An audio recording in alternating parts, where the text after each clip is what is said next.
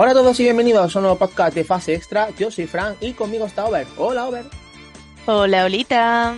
Y bueno, aquí estamos en el podcast número 88. Y antes de empezar, felices fiestas. Esperamos que hayáis tenido una buena noche buena y sobre todo que feliz nuevo, año nuevo, que tengáis una muy buena entrada de año antes de que luego se nos olvide.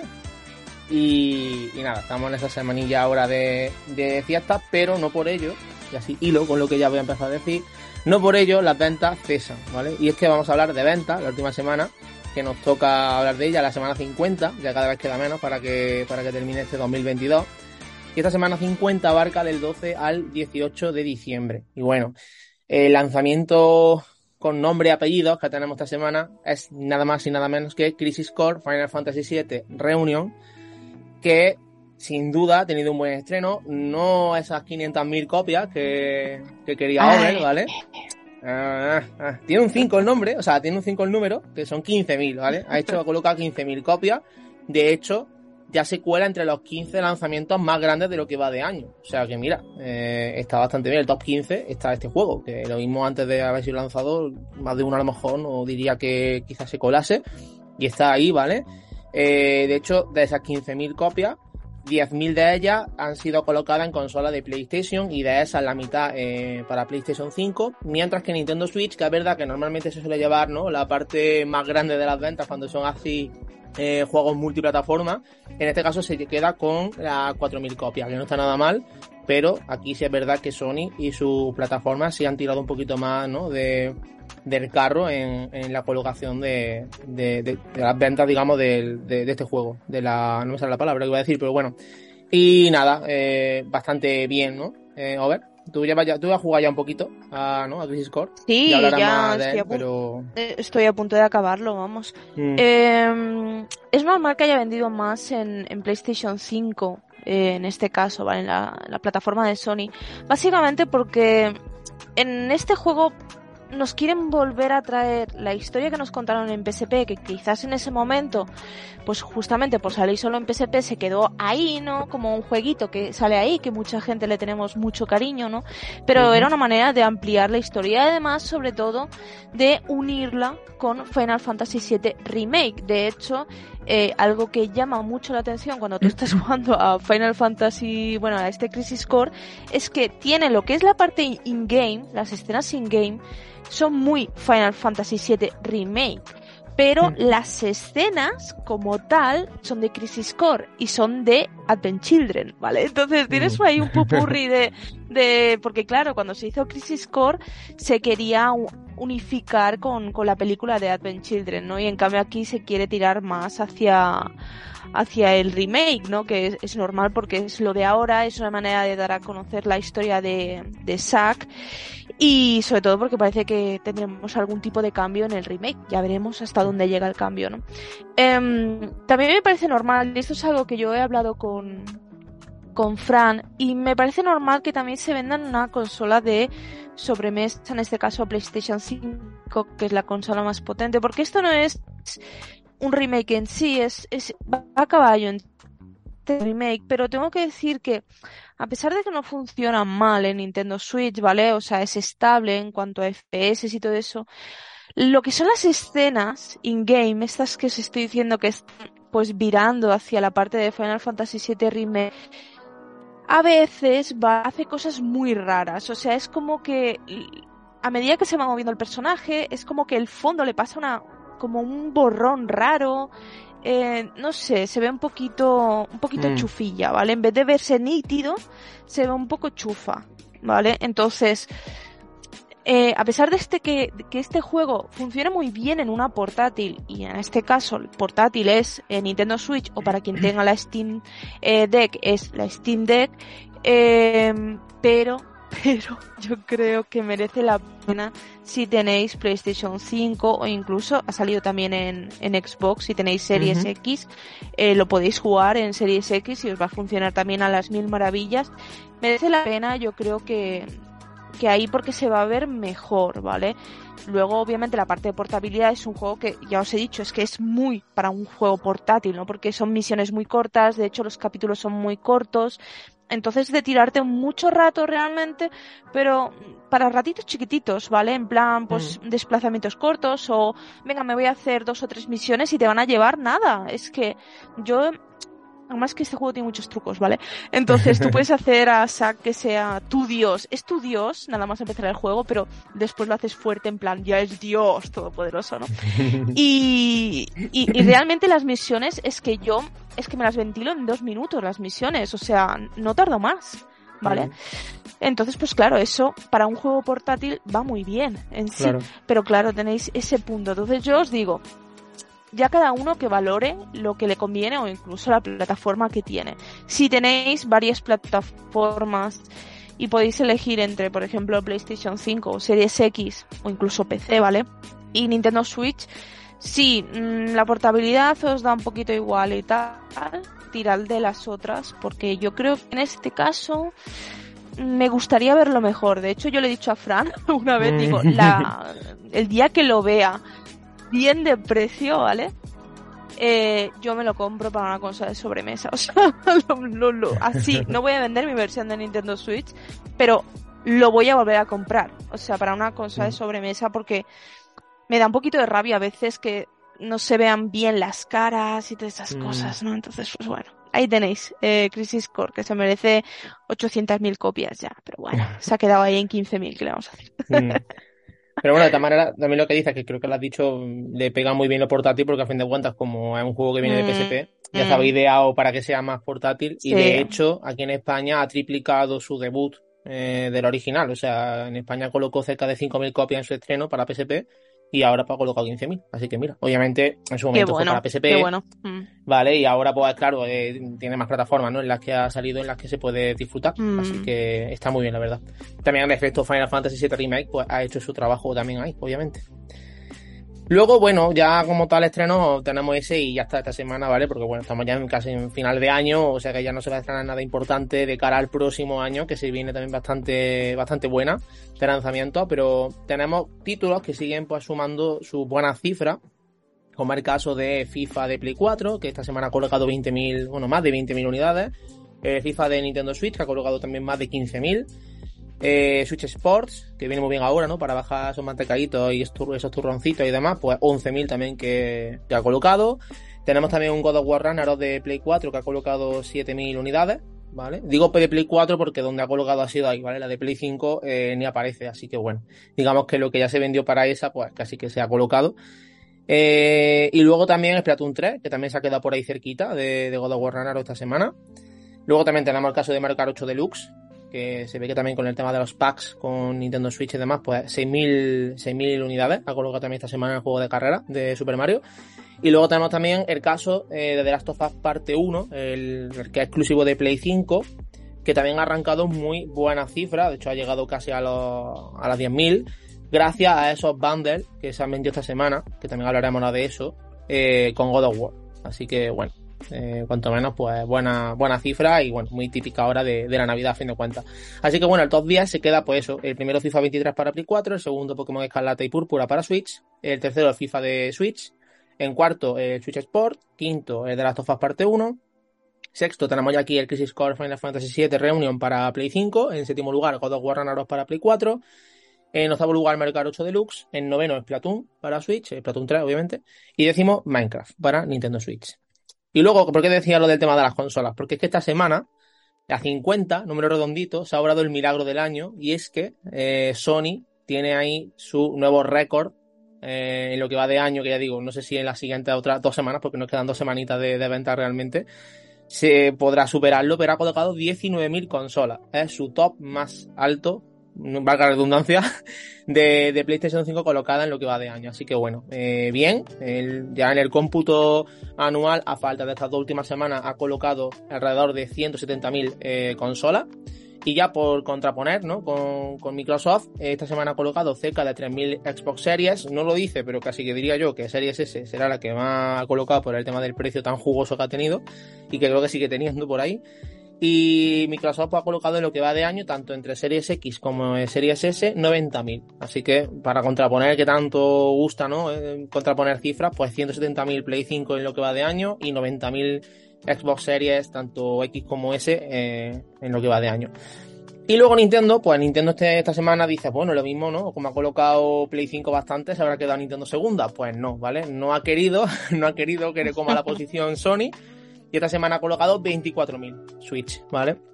Por si no era suficiente, después de, de las buenas cifras tan, tan, tan tochas que tuvo en el Black Friday, pues esta semana 24.000 Nintendo Switch también, de cara a estos regalos navideños. Y de hecho, en lo que va de año, ya Nintendo Switch ha colocado en España más de 400.000 consolas. Así que, flipante. más del doble hecho de lo que se ha colocado de Play 5. es cierto el tema del stock, es cierto todo, ¿no? Todo eso, el tema incluso también de los Monstruo Pack, que esta semana pues sí parece que han sido packs un poquito más eh, respetuoso, porque han metido eso, creo que God of War, de Last of Us, no sé si a lo mejor un poco de saldo por ahí, por cojones, pero he visto, no, no sé si me equivoco, pero packs por 600 y pico, puede ser a lo mejor, o por ahí, un poquito más. Sí, ya, sí, ya empiezan los packs un poquito a ser, pues eso, más asumibles, 680, una cosa así, ¿no? Que sigue siendo pasta, pero bueno, ya no son los 850 de antes, entonces, bueno ya es otra cosa. Ya empieza a ser otra cosa, ya tocaba, tío. Porque esto es una barbaridad, una barbaridad. Mm. Pero bueno. Así que nada, esas son las ventas de esta semana. A falta de las dos últimas semanas, ya iremos viendo si tenemos también esos datos y en los siguientes eh, podcasts, pues podremos ir comentando cómo es el cierre de este año 2022 y también pues cómo se estrena el mercado aquí en España en 2023. Así que bueno, ahora ya vamos a pasar a las pequeñas noticias también que tenemos esta semana, porque no tenemos demasiada, aunque luego hay una sorpresita también que traemos para, para este podcast que realmente para nosotros va a ser el último del año, ¿vale?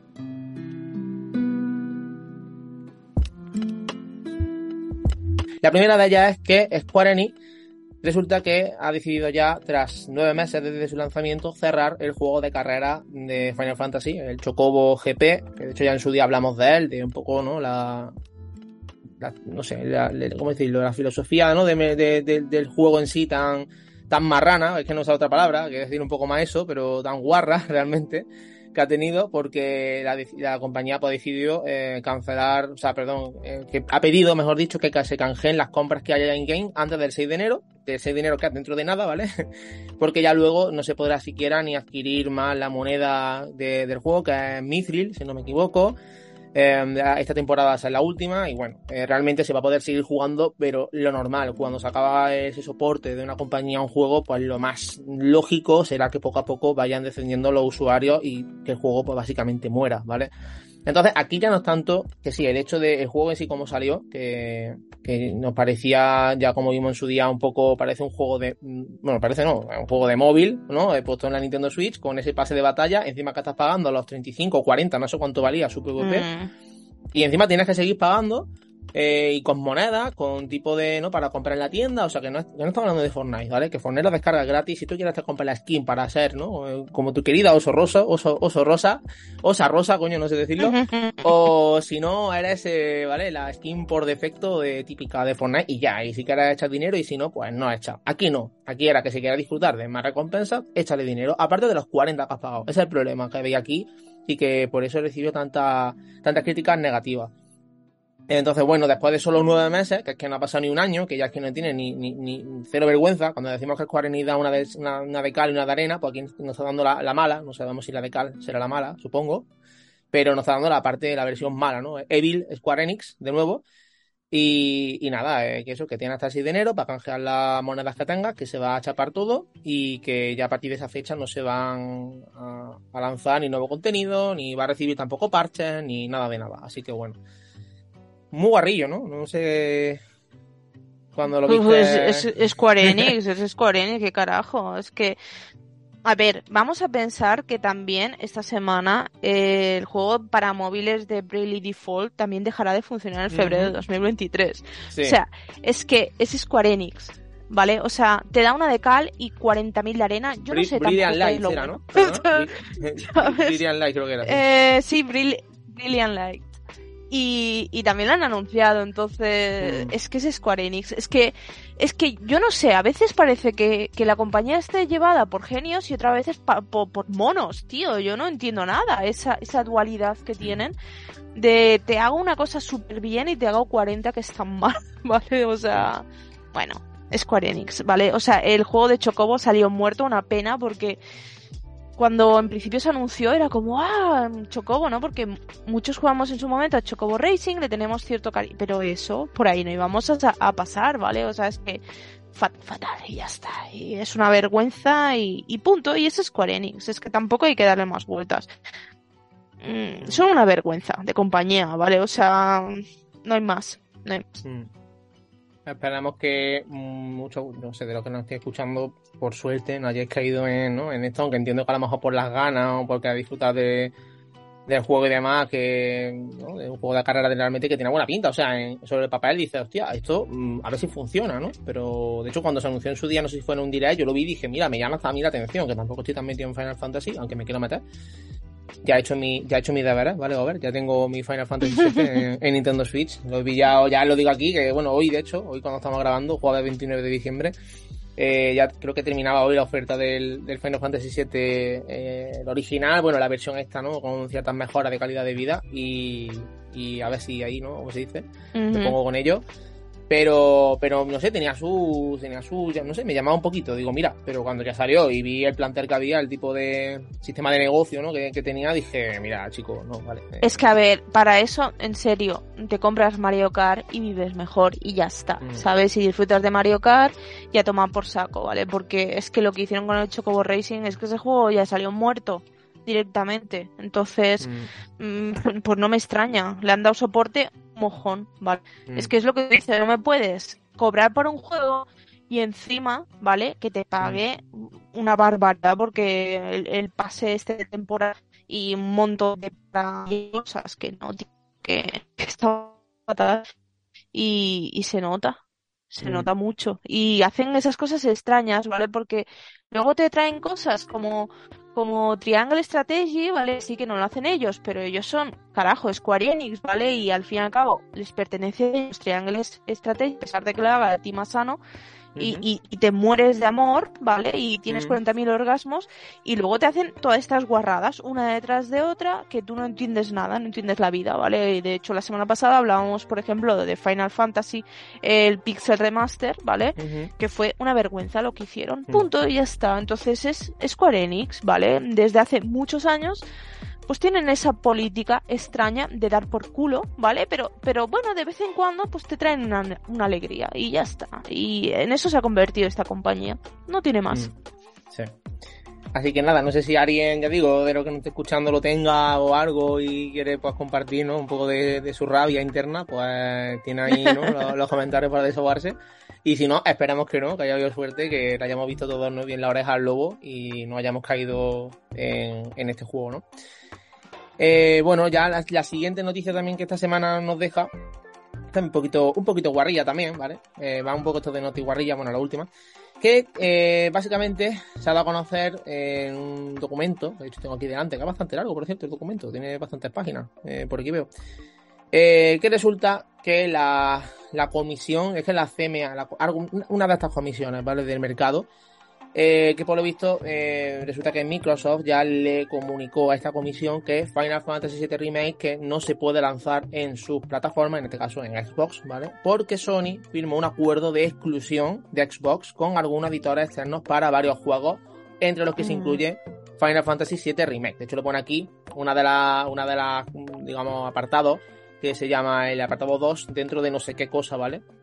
Está aquí en inglés, pone Sony tiene más juegos exclusivos que Microsoft de los cuales eh, tiene, o sea, varios de ellos, mejor dicho, tienen como que son de mejor calidad, pone. Y bueno, que pone algo así como que la estrategia de exclusividad como que no son poco comunes en la industria de los videojuegos, en otros mercados, ¿no? En los que eh, relacionados, y que tanto Sony como Nintendo tiene first party exclusiva y que de hecho están, digamos, por lo típico, en los rankings más top, tanto en Europa como en el resto del mundo, y de hecho menciona aquí que algunas de las exclusivas de Sony que tiene pues, ese contenido first party de juegos como The Last of Us, bueno, franquicia en este caso, The Last of Us, Ghost of Tsushima, God of War y Spider-Man, y que aquí es donde ya se dice que Sony que, estuvo ¿no? realizando una serie de acuerdos con Publisher Free Party para excluir, ¿vale? O sea, que requerían, perdón, la exclusión, literalmente, lo pone aquí entre comillas, de Xbox de, digamos, el, ¿no? el lanzamiento quizás en otras plataformas por parte de esos publishers.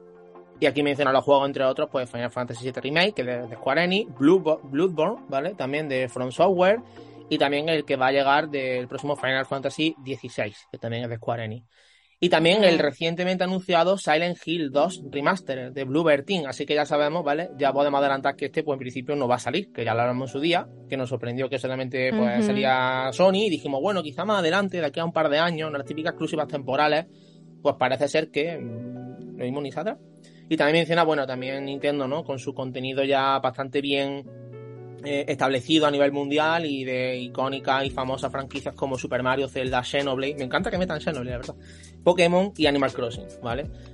Entonces, es un poquito que dices, ¿y me quieres fastidiar esta compra de Bethesda y compañía haciendo tú este tipo de cosas? O sea, no, es, no va más en contra de, del libre mercado, como ellos dicen, ¿no? Y del tema de, de faltar a la competencia, hacer este tipo de acuerdos que te excluyan lanzamientos free party en tu plataforma, pero ahora tienes miedo de que se adquiera, en este caso Bethesda y compañía, ¿vale? Que son, ya sabéis, que son Blizzard, Activision.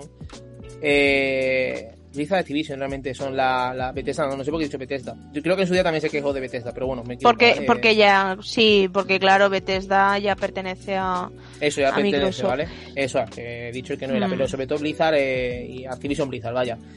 Entonces dice, mira, que encima tiene el acuerdo, el tema de por el Call of Duty y demás. Dijeron que va a tener sin problema Call of Duty en Sony, que hay una, serie de acuerdos que estaba diciendo que dijo hace ya semanas Tito Phil. Y de hecho también en, adición a eso añadió eh, el tema que, que, estuviera en Steam y también en Nintendo. O sea, que es como diciendo, eh, que no queremos dominar el mercado y quedarnos con Call of Duty, muajaja, somos los exclusivos, tienes que comprar una Xbox o tener Game Pass en PC o lo que sea, bueno, que Game Pass en este caso está excluido, Call of Duty, por cierto, también por Sony, pero bueno, para poder disfrutarlo, no, no, va a estar en todas las plataformas posibles y de hecho dijo, queremos que tenga un tratamiento similar o parecido o tal a Minecraft. ¿Y Minecraft dónde está? En todos lados. Y no solamente Minecraft, sino también Minecraft Dungeon, eh, también estuvo en su día el Minecraft Story Mode y estará el próximo Minecraft que no sé ni cómo era, Minecraft Legend creo que se llamaba el siguiente. Así de estrategia y demás, o sea, de estas cosas y realmente se te pone cara tonto. O sea, yo creo que esto incluso sirve un poco, no sé, ¿vale? Tampoco yo aquí soy abogado de, de Microsoft, pero sirve para, de cara, ¿no? A esta posible traba que quieren poner a la, adquisición por parte de, Microsoft de Activision Blizzard. De decir, mira, es que hay, hay acuerdos, ¿vale? De esta otra compañía que quiere que nos hagan estos juegos en esta, plataforma. Yo no quiero hacer esto, precisamente, ¿sabes? Pero no sé, no sé. La verdad es que es bastante. quedado de qué pensar, ¿sabes? Bastante. Pero bueno. No sé. Eh, a ver, estos acuerdos de exclusión, la verdad, son pues una putada para los jugadores, ¿vale? Mm. Porque al fin y al cabo, ya lo que te están diciendo es olvídate eh, que mucho se decía lo de Final Fantasy XVI, ¿vale? Porque luego ya no salía, que era exclusivo, entonces ya se da a entender que saldrá en PC, pero que en Xbox no va a llegar, ¿vale? Y es claro, es una guarrada para todos los que tienen pues una consola de Microsoft, ¿no? Y, descubrir realmente que en esos actos de exclusividad que son en plan, esto no puede salir aquí. No es que sea tarde, sino no puede salir aquí, ¿vale? Em, luego, mucha gente, porque cuando se mencionan estas cosas, eh, se habla del doble rasero eh, que tiene Sony, ¿no? Porque con Call of Duty, mucha gente se pone, pero puedes comparar Final Fantasy con Call of Duty no, vale, no se podrá por ventas, pero la diferencia está en que a mí Call of Duty me importa cuatro mojones y Final Fantasy sí lo jugaría. Y como yo hay muchísima gente. Entonces, em, dar por sentado que todos queremos Call of Duty y en cambio nos estamos quedando mm, que si con no tenemos el Hill, que si no tenemos Final Fantasy, que si no tenemos y, muchas más cosas que no sabremos que no, no llegan a Microsoft porque Sony ha tirado de talonario. Entonces, es un, doble rasero. Obviamente esto lo están diciendo porque también han dicho el número de consolas que se han vendido, que no sé qué, no sé cuánto. Es para que intentar llevar eh, la compra hacia adelante. Obviamente todo esto que está saliendo es para intentar llevar la compra hacia adelante y decir, es una manera de que nosotros también entremos un poco más en el mercado y tengamos más que ofrecer a nuestros jugadores. Hay que decir que en el caso de Microsoft, con el tema de la mierda de Call of Duty, de verdad que yo no sé qué tanto este juego, tío. Pero bueno, cada uno con sus gustos. Es que en serio, es como, oh, Call of Duty. En fin, que con el tema de Call of Duty es que Microsoft llegó a ofrecer el mismo tratamiento que iba a tener se llevase a cabo la compra, en Microsoft ofrecerle el mismo tratamiento a Sony y es que entrase en su Plus. Es que es muy fuerte. Y Sony se ha negado. O sea, es que iban a hacer que estuviera el catálogo de Call of Duty, igual que se supone que llegaría a, a Game Pass, que estuviera en Plus, ¿vale? Y mm. Sony, que no, tío. Entonces es como. Mm, no sé. Yo, yo creo aún que la compra se va a llevar a cabo. Creo que a lo mejor me tengo que comer mis palabras. Yo creo que sí se llevará a cabo al final, ¿vale? Pero que esto va a costar carros y carretas, ¿sabes? O sea, madre mía, madre mía, el tema palomitero este. Pero vamos, es es curioso, ¿no? El doble rasero, la doble moral, ¿no? Porque mm, tú quieres hacerlo muy bien por los jugadores, pero obviamente ahí no estás teniendo en cuenta tus a los jugadores en general, ¿no? Porque les estás privando de, de, juegos, pues en este caso de third parties, ¿no? Porque cada uno tiene lo suyo, ¿no? Halo pues está donde tiene que estar y Good of War donde tiene que estar y Zelda donde tiene que estar, ¿vale? Entonces ya está, cada uno tiene que tener sus, sus propias exclusividades, ¿no? Y ya está. Eh, pero claro, juegos third parties es, es una pena, ¿sabes? Que no, no llegue a otras plataformas y que se niegue, ¿vale? Por cláusula de esto específicamente no puede llegar a una consola de Microsoft fuera de que tú digas, mira, que llegue, si hace falta, ¿vale? Que tenga una exclusividad de dos años total, pero que no llegue a Game Pass, ¿no? Podría ser una, ¿sabes? Una exclusividad de, mira, que no lo tengan en Game Pass, ¿vale? Eh, pero claro, esto ya es negar directamente. Es curioso porque ya os digo, Crisis Core está en Microsoft pero nunca vais a tener remake. Nunca voy a tener remake en, en la Xbox, ¿no? Entonces es, es curioso, es, curioso. la cosa, pero bueno, ¿qué le vamos a hacer? Hmm. Y eso pasa con, muchos juegos, ¿vale? Porque mm, The Wallens With You tampoco está en Microsoft. En cambio está en el resto de, de plataformas. Entonces, ahí tiene que haber un acuerdo de, exclusión, que ya sé que The Wallens With You no mueve Call of Duty, ¿vale? O sea, ni de coña, ¿no? Pero son juegos que me vienen a la cabeza de... Eh, Forspoken, yo creo que también tiene acuerdo de exclusión, ¿eh? De... de Microsoft. Si me equivoco, para me siempre o, pero de para siempre o temporal. Me, no lo sé, es que ya no, ya tengo la duda, pero me suena que tienen acuerdo de exclusión. De haberlo leído estos días, de que también están acuerdo de exclusión de que no puede entrar en Microsoft, ¿vale? Mm. Eh, no lo sé seguro. Me suena, es que claro, leemos tantas cosas, ¿sabes? Que a veces se te... Ya. Pero me suena que, que también tiene acuerdo de, de, exclusión, que saldrá en PC, porque obviamente tiene una exclusividad temporal, pero eso llegará también a PC. Eh, pero me suena que también hay exclusión para, para Microsoft. Entonces, tío, yo qué sé, ¿qué queréis que os diga? Mm. Es que así, ¿vale? Las doble, los dobles raseros, ¿vale? A mí me hacen mucha gracia. Entonces, pues ya está. Es lo mm. que hay. Que ah, dices, es que esto no es como Call of Duty, hombre, pero si tú me estás dando 20 mm, juegos que no pueden salir en Microsoft, a lo mejor esos 20 juegos sí suman, suman Call of Duty, ¿sabes? O incluso lo sobrepasan. Y con estos 20 juegos que son cada uno de su padre y de su madre, son de géneros diferentes, seguramente tendrías a mucha más gente pendiente que no Call of Duty, que directamente o te gusta o no te gusta. Pero entre esos 20 juegos, ¿vale? Me, meto el número, raro es que no te llame alguno, ¿vale? Porque van a ser de diferentes géneros, ¿no? Entonces, eh, estás privando a mucha gente de acceder a esa consola porque dices que ahora la verdad no están los juegos a los que quiero jugar. Vale, pues ahí está el tema. Pero bueno, es lo que hay, ya veremos. Mm. Todo esto por Call of Duty, de verdad que es fuerte, tío, que es fuerte. Sí, sí, o sea, es flipante. De hecho, lo que voy a decir es que hay una, cosa también cerca de lo que mencionaba del documento este, que mm, dice algo así como que el contenido de, de Sony, o sea, las exclusividades de Sony, que son más eh, exitosas, por así decir, successful, que Microsoft, que la de Microsoft, ¿vale? Y de hecho dice que recibe mejores valoraciones por los expertos de la industria. Me encantaría ver, no hay que expertos, pero bueno, ya me entendéis.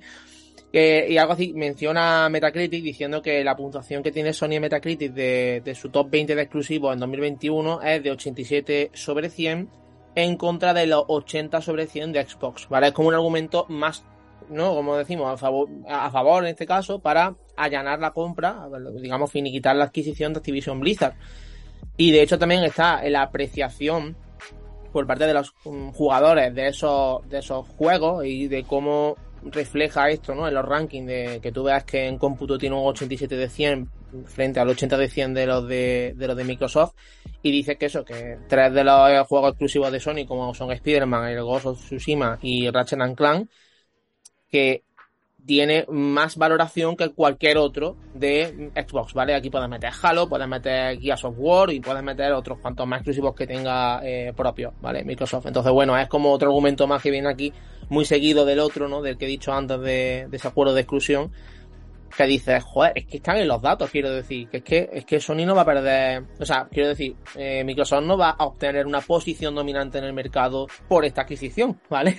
No es que por comprar ya, bueno, son ya las rayas del mambo, que no va a perder Sony su posición, no la dominante, porque eso es lo que ellos quisieran, tener la dominante en el mercado, pero no la van a perder, como Nintendo tiene su parte del pastel, Sony tiene la suya y Microsoft tiene la suya. Entonces, yo aquí no veo, con datos y cifras que vienen aquí tan bien detallados, eh, ese peligro ¿no? que hay para, para la industria, ese, ese, posible monopolio por parte de Microsoft, que tanto se ahora se pinta de, ¡guau, demonios! Queréis monopolizar el, la industria del videojuego. Entonces, no sé, pero bueno. Esperemos que la comisión haga bien su trabajo, que no tenga estímulos externos, ¿vale? De ningún tipo. Y que puedan tomar la decisión, pues, la, la que se espera, creo yo, por parte de muchos, no sé, por parte de, de Sony, lo que se espera es que se cancele la compra pero por parte de la mayoría la percepción que yo tengo es que se va para adelante. Como te he dicho, va a costar mucho por estas trabas que se están poniendo, pero es que los datos están ahí sobre la mesa. No, no veo que haya un peligro inminente de que, wow, ¿vale? Eh, Microsoft se va a comer a Sony por hacer igualmente, esto, pero bueno. Igualmente, independientemente de, de Activision Blizzard, que obviamente fuera de todo eso está también el tema de, por ejemplo, Candy Crush y todo esto, ¿vale? Que es de ellos y que lo juegas toda tu abuela. Entonces eso es dinerito que se mueve ahí, ¿vale? Eh, entonces, claro, tiene un sector importante fuera de Call of Duty. Em, pero el problema es que con Microsoft yo siento lo mismo y es que no hay juego hoy por hoy que a mí me ilusione de los que tiene Microsoft. Y eso es un mm. problema grande. O sea, yo disfruto mucho de, de mi Xbox, ¿vale? Porque mm. Mm, tengo el Game Pass, entonces siempre estoy jugando algo y es algo que estoy disfrutando, ¿no? Eh, porque no tengo que puedo jugar a muchas cosas a un precio muy reducido, ¿vale? Entonces es algo que para mí perfecto. Pero realmente no hay juego de Microsoft con el que yo me sienta ilusionada. No, no es como decir, venga, pues abro mis reservas de Nintendo, cosa que ya tengo reservado, pues eso, el Fire Emblem de las narices, el Octopath, que bueno, el mm. Octopath sale en otras plataformas, pero yo me voy a decantar por Nintendo Switch, y también ya tengo reservado el Bayonetta y tendré reservado también el Zelda, ¿no? Entonces es como ese plano de decir, venga, este y el siguiente y el siguiente y el siguiente. En cambio, mm. con Microsoft yo no siento eso, ¿vale? en cambio, con Sony, pues ya puedes ver, por ejemplo, en el horizonte, ¿no? A quien le guste Forspoken haya probado la demo y le llame, pues ya lo tiene ahí. Eh, pero, por ejemplo, está Final Fantasy, Final Fantasy XVI, mm. que está el año que viene, que te puede llamar.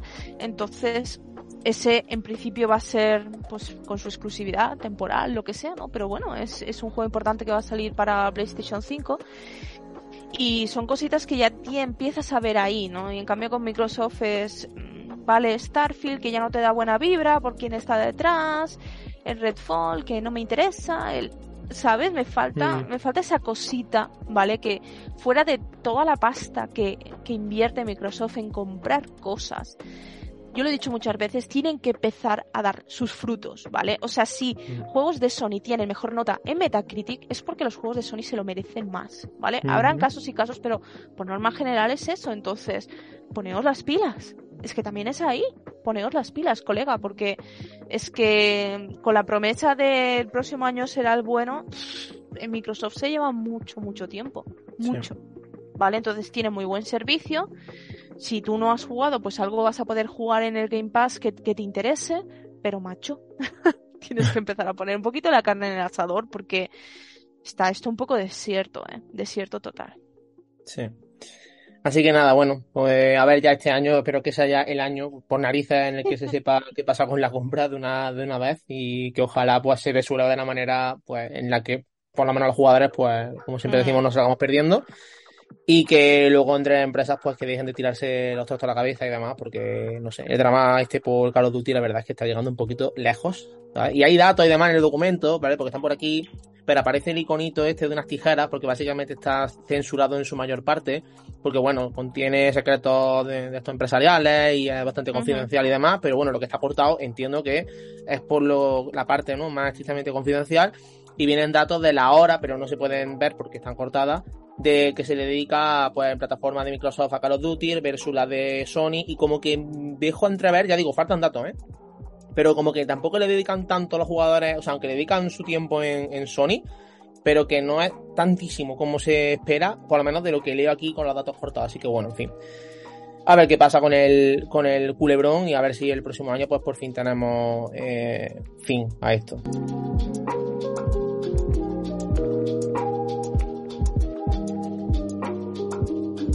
Ya la siguiente noticia, ya la última que, traemos esta semana, tiene que ver con Nintendo of America y es que resulta que se ha anunciado por parte de la compañía la integración en su fila de Hannah Foel, que dice quién será esta señora, y es la productora de God of War Runner. ¿vale? Se une a la fila de Nintendo of America y bueno, el objetivo principal de este nuevo fichaje es, es el de mejorar las relaciones que tiene la compañía, ¿vale? Los Nintendo, con los principales estudios y editoras también de títulos AAA, ¿vale? Ya sabemos que la verdad es que por parte de, Nintendo Switch ha tenido muy buen apoyo 3 party, o sea, lo comparamos con su anterior consola eh, doméstica, como en el caso de Wii U, y no hay color realmente entre, entre una y otra.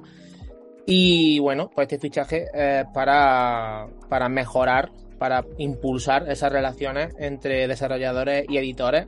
Así que también pienso, vamos, digo yo, que la siguiente consola sea la que sea o lo que sea y demás, que de hecho esta semana también ha salido por ahí el, rumor de que estuvo planeada eh, una Switch Pro después de tanto, tanto, tanto cansino por ahí y que Nintendo decidió cancelar el lanzamiento de, esa consola y en su lugar yo creo que lo que tenemos es la Switch OLED, básicamente. Aquí va a ser la Pro, supongo, pero se quedó en una pantalla mejorada, en un dock un poquito vitaminado y poquito más, realmente, ¿vale? Y bueno, en la patita de atrás, ¿vale? Que ahora pues por fin no se te puede, no se te cae la consola tan fácilmente. Entonces, yo pienso que de cara a la siguiente, sea cuando sea que salga, es verdad que ya cada vez está más cerca que antes, por, por mera lógica y sentido común, eh, quiere Nintendo pues seguir teniendo este apoyo free party que la verdad es que en algún que otro año, no sé si fue en 2020, creo que fue el año que le salvó la castaña un poquito, ¿sabes? Que hubo bastante lanzamiento free party, creo que fue ese año el de Neo de World With You, fue el de Monster Hunter Story 2, fue el año de esos lanzamientos que rellenaron bastante eh, los títulos de la consola y por parte de Nintendo tuvimos ese año Animal Crossing y no sé si hubo por ahí alguno más que ahora mismo no me acuerdo, no sé si hubo un Fire Emblem o hubo algo por ahí. Eh, Xenoblade, salió la Definitive Edition, el Paper Mario. Paper Mario, Origami King. Y creo que el de 51 juegos o no sé qué, o bueno, no sé, alguna, alguna cosa de esas, sí, raritas. Sí. Así que pues nada, eh, tenemos por aquí eso, bueno, lo ha puesto en Twitter y demás, ¿no? Es Hannah, Hannah. De hecho, se ha puesto, no sé si es de ahora nuevo, pero tiene una seta puesta en el nombre. Creo que sí, tiene una seta ahora puesta por eso de que está en Nintendo, ¿no? Es un poco la, la, broma. Y, nada, bueno, está encantada de meterse en el equipo, ¿no? De, de Free Party de Nintendo América para impulsar esa relación entre eh, desarrolladores, desarrolladores perdón, y editores, dice, que está deseando empezar a trabajar con estos desarrolladores AAA para poner nuevas y emocionantes experiencias en manos de los jugadores. Así que bueno, a ver, a ver qué tal va. Y, nada, eh, realmente eh, también dice aquí eh, a colación la noticia que bueno, que a nivel oficial lo único que sabemos sobre lo que sea que vaya después de Nintendo Switch lo dijo Shuntaro Furukawa, que siempre digo más su, siempre digo Fukuoka creo, y es Furukawa, ¿vale? Así que cada vez que le he dicho en el podcast en todos estos episodios Fukuoka es Furukawa, ¿vale? Ya, ya me perdonáis, que es el actual presidente de Nintendo que um, dicen que era sucesora de Switch, que será, o sea, que es ahora mismo una gran preocupación para la empresa, realmente normal que lo sea, ¿vale? después de, todo esto, te están acojonados diciendo, oye, ¿qué hacemos? ¿Sacamos de verdad la consola? ¿O en España colocan 24.000 en una semana de Navidad? O sea, yo creo que tan mal no está la consola. Eh, y que bueno, dice, aquí es lo que a mí me da más miedo, que dice que con la siguiente van a tratar de explorar nuevas formas de entretenimiento para sorprender a los usuarios. A mí eso me da miedo, ¿vale? Es como si algo funciona, manténlo un poquito más, que no pasa nada, que sea Switch 2, que no pasa nada, después inventáis, ¿vale? Pero me da un poco de miedo que de repente te saquen otra cosa rara o que no sea, o que no sean capaces de explicarlo como debería, ¿vale? Porque Wii U realmente fue por tema de comunicación, entre otras cosas, ¿vale? Que tuvo la consola, pero de entrada fue un fallo garrafal de comunicación de qué estás vendiendo, qué es tu producto, ¿vale? Pero ¿qué es? ¿Esto qué es? ¿Un, accesorio para la Wii o qué? ¿Sabes? Ese es el problema que tuvo principal, vamos, de entrada, luego ya tuvo muchos otros, ¿vale? Entonces, me da miedito, ¿vale? Yo sé que la noticia principal era lo del tema de la productora de Hanafuel, pero como también está relacionado con los third party y con lo que se espera en el futuro de Nintendo, claro, qué pasa también con el tema de los componentes y eso, porque puede que también sea un nuevo caso, ¿no? Un nuevo caso Xbox Series Play 5. Que yo, pienso que, que ya empieza la cosa a estar un poquito mejor, ¿vale? En tema de componentes. Entonces, bueno, de aquí a que se anuncie y salga la nueva consola, que ya tendrá que estar en producción, eh, pues aún falta un tiempo, así que esperemos que la cosa se, se normalice. Yo a mí lo que me preocupa eh, siempre que se hacen nuevos experimentos, ¿vale? Es que luego esos experimentos se van a usar, no se van a usar, van a encarecer el producto por la patilla, ¿vale? Porque es el tema, por ejemplo, de los Joy-Con de su vibración de mierda, ¿vale? Que se supone que, oh, y al final, ¿qué juego usa eso? Ninguno. Mm. El One to Switch no lo usa ninguno más. El de vamos a meterles que ni quitan ninguno más. Y tú estás encareciendo un producto, ¿vale? Para algo que no usas y encima trayendo unos mandos que son una puñetera mierda. Porque son, yo creo que de los peores mandos de la historia que se han hecho son los Joy-Con, ¿vale? O sea, directamente lo peor. No ya por el concepto en sí, ¿vale? Sino por, por el drift que traen y que no han, les ha salido de las pelotas arreglarlo, ¿vale? Que es de juzgado. Eso es una vergüenza, ¿vale? Pero como se han salido con la suya, pues no pasa nada. Entonces, yo no sé qué van a hacer. Veremos lo que hagan. Si luego le van a sacar partido, porque es que esos experimentos los pagamos los usuarios, luego em, todos los juegos que salen en third parties, ¿vale? Y que salen en varias plataformas, ¿tú te crees que van a hacer uso de tecnología mm. específica y tal? Pero si a duras penas hacen mm, uso de DualSense, que es la característica principal de PlayStation 5 con su mando a duras penas. Hay algunos mm. juegos que hacen uso de eso, ¿vale? Pues mm, si sacas cosas extrañas, al final lo que hacen es que todos estos desarrolladores externos, ¿vale? Que, que lo van a producir para, para traer tu juego a la, a la plataforma, no hagan uso de toda esa tecnología. Y tú, al fin y al cabo, en tu colección, ¿vale? Tienes muchos juegos de, de, de terceros, ¿vale? Entonces, si me vas a traer cosas raras que al final van a ser cinco juegos contados, lo que los que hacen uso de eso, te lo puedes ahorrar, sinceramente.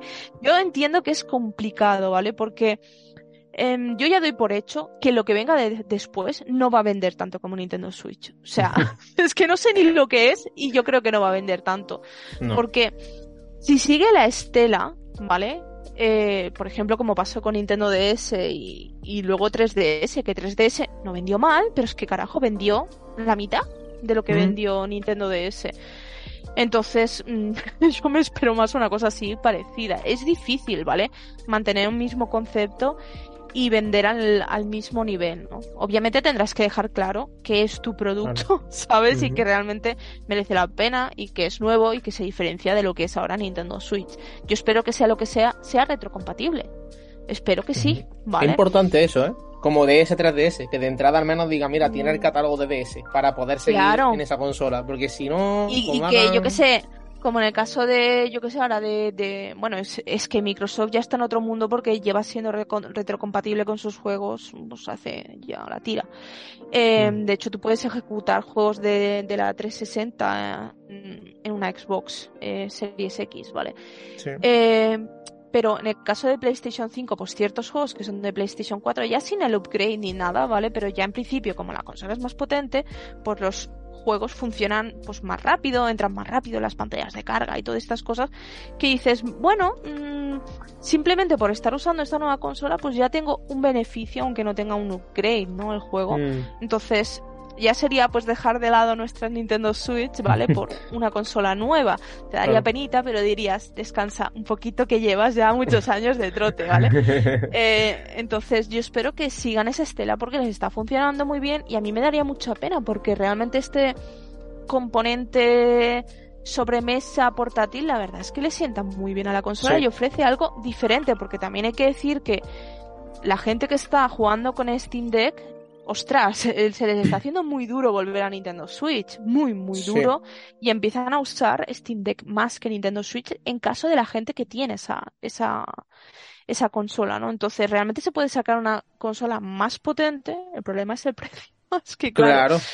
Es que las Steam Deck son cuánto, porque la de 64 GB creo, que no merece la pena, porque es un disco, es un HDD, creo. A partir de la de 256 GB es la SSD y son 500 500 sí, algo, por una cosa así, sí. Entonces, pero claro, mm. si tú quieres algo más potente tienes que pagarlo. Es que ahí está la cosa. Y es más grande, es, un poco más. Pero por eso, si, tú, si tú haces algo más potente y empiezas a hacer también idas de olla, pues eso sí incrementa todavía más el precio, ¿no? Porque estás metiendo tecnología más rara.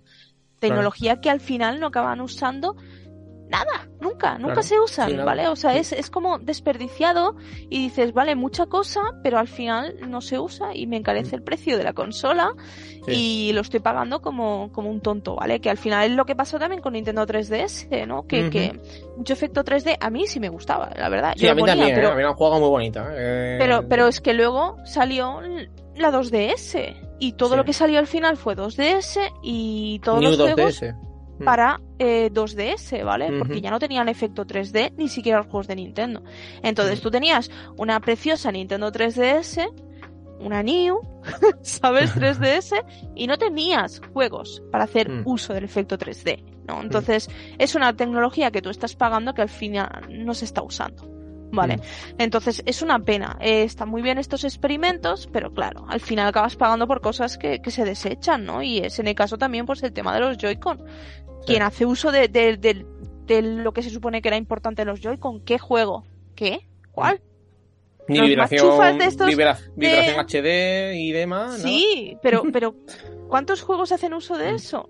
Muy poco. yo, yo creo que pueden contar con, con una mano. ¿Vale? Porque mm. es que al final es que ni se nota, ¿vale? Entonces mm. te estás pagando más por algo que no usas.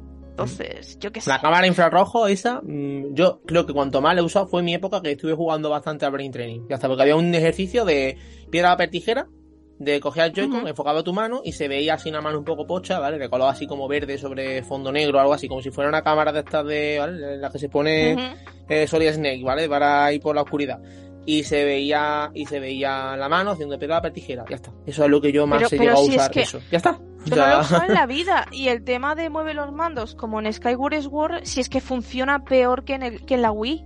Realmente os lo digo, funciona peor que en la Wii.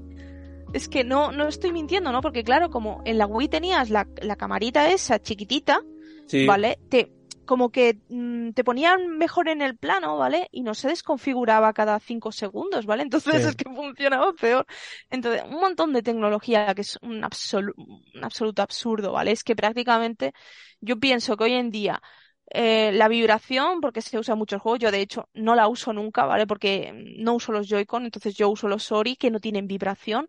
eh, después el mando Pro también se me escacharró por drift, o sea que tengo otro que es un Ori que tampoco tiene vibración, entonces yo la vibración ni la uso.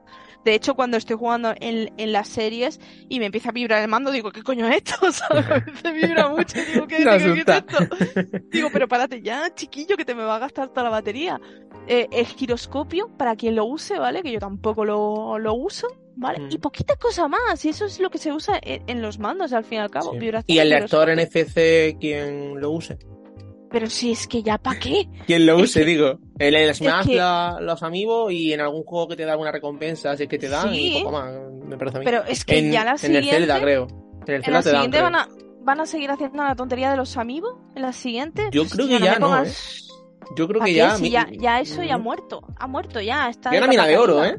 Y eso es una mina de oro realmente. O sea, van a sacar, cuando saquen el, de Sora, van a reventarse. Y van a sacar cinco, ¿vale? Sí, y el de Sephiroth se habrá agotado ya. Y seguro que el de Pyra y Mithra, pues obviamente se agotará porque somos muchos los que. Pero no los quieres para usar, los quieres para el coleccionismo. Entonces, eso ya está, ya se, quemó tanto que ya para qué. Ya es como, ¿para qué? Si ya no se usa. Si es que hmm. no se usa para nada. Entonces, son pequeñas cosas que se van agregando, que van encareciendo el producto y al fin y al cabo dices, pues, pues, es que es eso, no aportan nada. Entonces, mm. bueno, veremos a ver eh, qué inventos se traen. Obviamente, yo creo que deberían seguir la estela de Nintendo Switch. Al menos una generación más. para ver qué hacen y a ver cómo consiguen pues eso atraer. Al fin y al cabo, esto tiene que venir de la mano de juegos. Es que ahí está la magia de la cosa. Eh, el, problema que tuvo 3DS, aparte del precio, em, es que al principio salió sin juegos, o sea, tardó, no sé, medio año en llegar el Ocarina of Time, que fue lo mm. primero importante que, llegó. Entonces, ¿tú qué tienes que hacer? Anunciar eso y patapam, bombazo, ¿sabes? Bombazo un par, un, par de, un par de bombazos tienen que venir, mm. ¿sabes? En plan, a lo mejor, si sale la consola, me lo invento en marzo, pues en marzo que haya el primer bombazo y yo qué sé, dos meses después. Mayo, junio siguiente, claro, sí. Claro, en mm. plan, pam, pam. Zelda, pues Mario, Splatoon, es como el caso de Switch, también. Claro, e, es, un Mario Kart. Ostras, Mario Kart también. Tú sacas un nuevo Mario Kart nuevo Mario Kart para la siguiente y sacas otro bombazo, aunque sea un, yo que sé, un Mario Galaxy, un, un Odyssey 2, un, ¿sabes? Pero algo que digas, empieza fuerte la consola y ya empiezas a captar jugadores, ¿no? Pero claro, si la Como con Switch, Sí, sí, sí. en marzo Zelda, abril no sé si fue Kart, en mayo el ARMS, en junio el Splatoon eso tiene que venir acompañado de, eso, de juegos. Que, que estemos en el primer año bombardeados, que te creen la necesidad de decir yo tengo que tener esta consola, sí o ¿sabes? Claro. Entonces, ahí estará la, la, cuestión, pero yo seguiría la estela ahora. Es que yo no, mm. yo no haría muchos experimentos fuera de, de hacerla, obviamente, una consola más potente porque le hace falta. Mm, mm. Básicamente, si quiere continuar que, que las third parties, las second party, traigan juegos de multiplataforma a Nintendo Switch 2 o como carajo se llame, necesita una consola mm. más potente porque la que hay, pobrecita mía, ya hace lo que puede con su vida. Mm. Sí.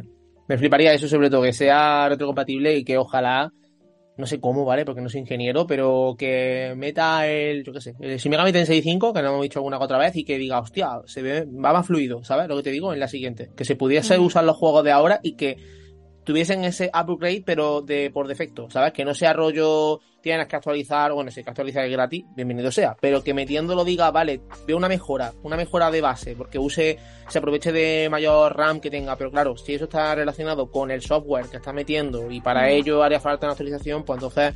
Eh, nada, no estoy diciendo nada, ¿vale? Pero no sé si se puede Pero que a lo mejor simplemente mm, que vaya más rápido. Imagínate que metes ahí el Persona 5 stickers, ¿vale? y te carga más rápido simplemente Sería increíble más potente la consola, pues, mm. pues mira, eso que te llevas, aunque no tenga un upgrade, pero ya estás jugando mejor, más cómodo. Simplemente con, con, esas pequeñas mejoras, pues ya puedes disfrutar de, de ese juego pues a otro nivel, sin tener tantos tiempos de carga y tal, que yo creo que eso no tiene tampoco que que pasar por tener que hacer un upgrade ni nada, ¿no? Porque eso ya mm. pasaba con los juegos de, de Nintendo 3DS si tú los ejecutabas en la New que es que cargaban más rápido, más rápido, realmente, ¿no? Entonces ya con eso ya empiezas pues un poquito pues a calentar la cosa y decir, ah, pues mira, pues si me hago una rejugada de tal juego, pues, pues mira, al menos va, más rápido esto, ¿no? Y, y ya no me tengo que ir a tomar un café para ejecutarlo. Entonces ya simplemente con eso ya empezamos bien y obviamente por la consola ya empezaría con un catálogo más extenso, pero necesita juegos a tope. Sí. A tope. Esa es la clave. Nintendo, esa es la clave. Juegos, ¿vale? Anuncia la consola más potente y juegos. Y te lo estoy diciendo yo lo que tienes que hacer. Y gratis, y gratis, y gratis encima.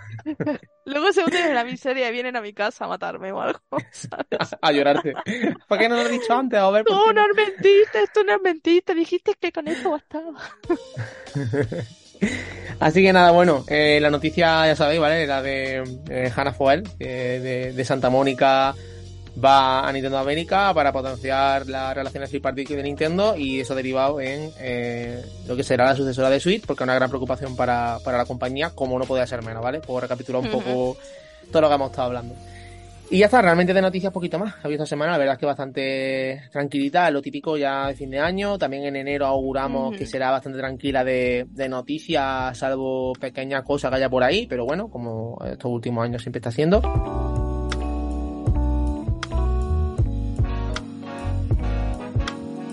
Y ahora vamos a pasar a eh, lo que dijimos antes, al, top eh, que hemos hecho nosotros un poco eh, basándonos en lo que hemos jugado en, lo que va de año. el top es un 5 más 1, es un 5 más 1 extra, porque como no puede ser de otra manera, es fase extra, así que pues, hay uno extra. Y yo por lo menos voy a ir, o sea, voy a ir diciendo, o sea, vamos diciendo uno y uno, si quieres, vamos a ir alterando, alternando, perdón, como del 5 al, 1, ¿vale? Y luego el extra al final, si te parece bien. Así que mira, empieza tú y ahora ya yo continúo con el quinto. Ah, bueno, para mí no, no tienen, si no es un top, ¿vale? Son cinco recomendados, ¿vale? Porque no, no los voy a mencionar en plan, este me ha gustado más que el otro, porque es que básicamente mm. el top one estaría muy concurrido, ¿vale? Entonces, entonces simplemente eh, voy a ir soltándolos. Eh, ya que hemos empezado así el, el podcast, ¿vale? Pues obviamente voy a mencionar Crisis Core, Final Fantasy VII Reunion. Eh, para mí, eh, ya os digo que este es un juego, y lo adelanto, y esto no lo sabía Fran, que yo no voy a traer análisis de este juego. O sea, me niego totalmente porque creo que para hacer un análisis hay que ser lo más imparcial y objetivo que se pueda dentro de, que somos personas y obviamente no se puede ser totalmente imparcial, ¿no?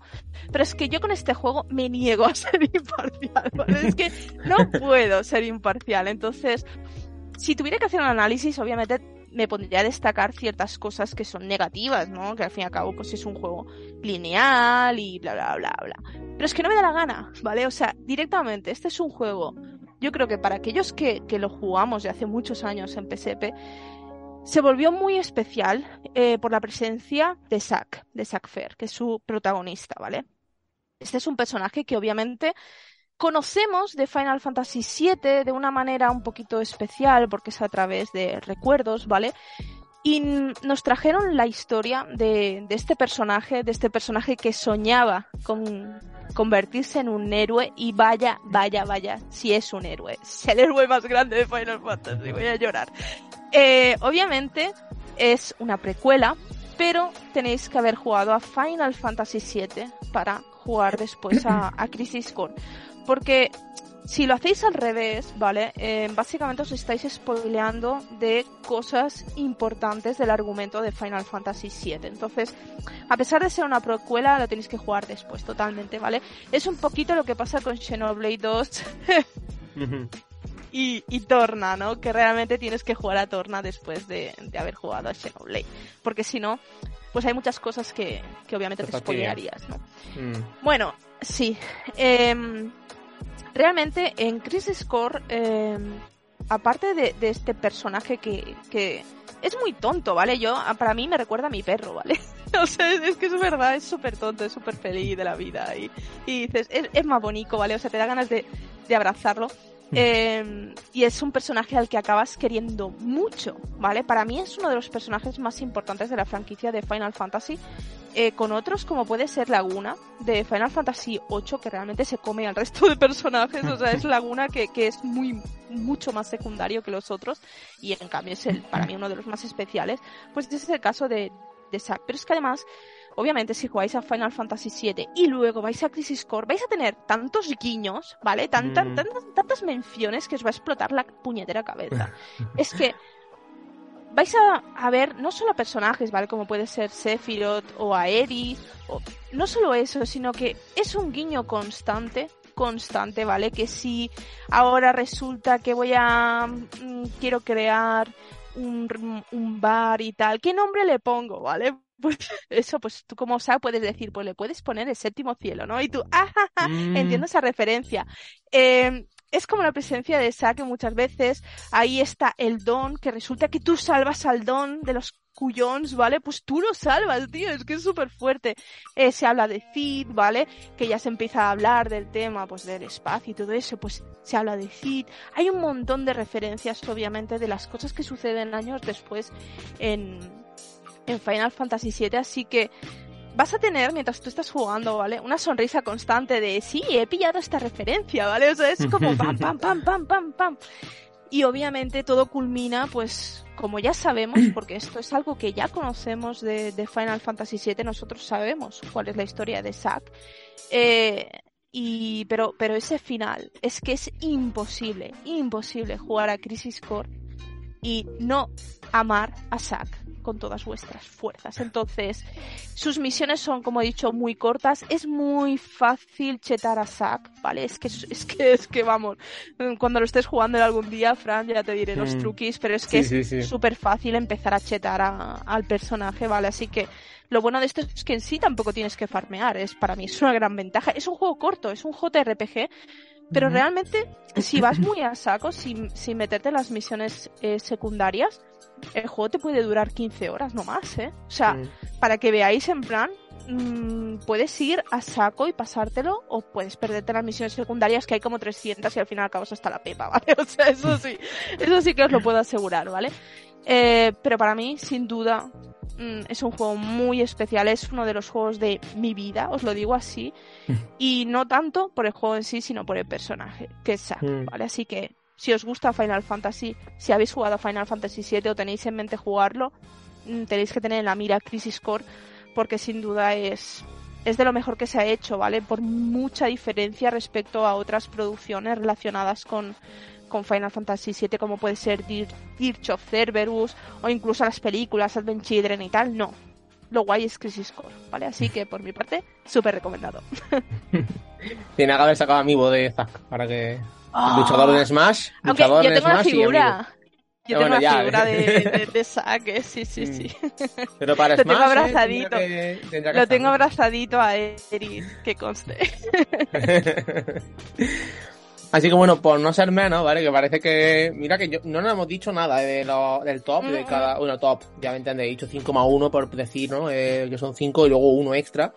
Eh, pero es curioso porque el primero que yo quería hablar de, este año, estos 5, me ha costado un poquito que los 5 sean jugados de este año. Porque yo he jugado muchas cosas, pero mmm, la gran parte ha sido de otro año, a lo mejor del año pasado de hace dos años. Pero he hecho cinco que son de este año, los cinco son en Switch, eso sí es cierto, así que pues la pobre Play ahí se queda llorando, a ver si el próximo año le, le doy más caña a juegos actuales, porque juega a juegos pero de otro año, véase los dos Spider-Man o véase el, el Jedi Fallen Order también que me gustó mucho, pero eso no va a gastar en mi, en mis mencionados ya lo adelanto. Pero el primero me hace mucha gracia porque también es un juego, eh, o sea, no es que sea reciente, porque ha salido antes que Crisis Core, pero yo empecé a jugarlo hace relativamente poco y me está gustando bastante lo que llevo jugado, que es el caso de Two Point Campus, ¿vale?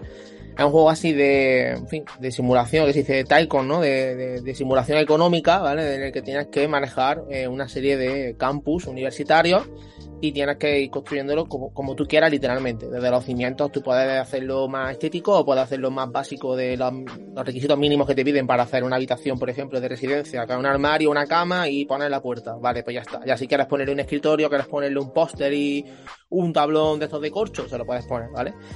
Eh, y realmente pues está siendo una buena experiencia. No sé cuántas horas llevo porque la verdad es que internamente no encuentro dónde aparece la hora y hasta que no pasen 10 días pues en la parte del menú de Nintendo Switch pues no sé cuántas horas llevo, ¿vale? Pero llevo desde, el, desde Navidad, desde el día 25, así que hoy hacen 4 días que estoy dándole bastante caña, me está gustando mucho. Y por ahora, pues no. O sea, no sé cuál es, dígame. O sea, el, el objetivo del juego que es hacer los campus con tus tres estrellas, ¿vale? No sé si tú que has jugado a, a tu Point Hospital también es tipo así, tienes que llegar a cierta valoración en un hospital, en este caso, en vez de un campus.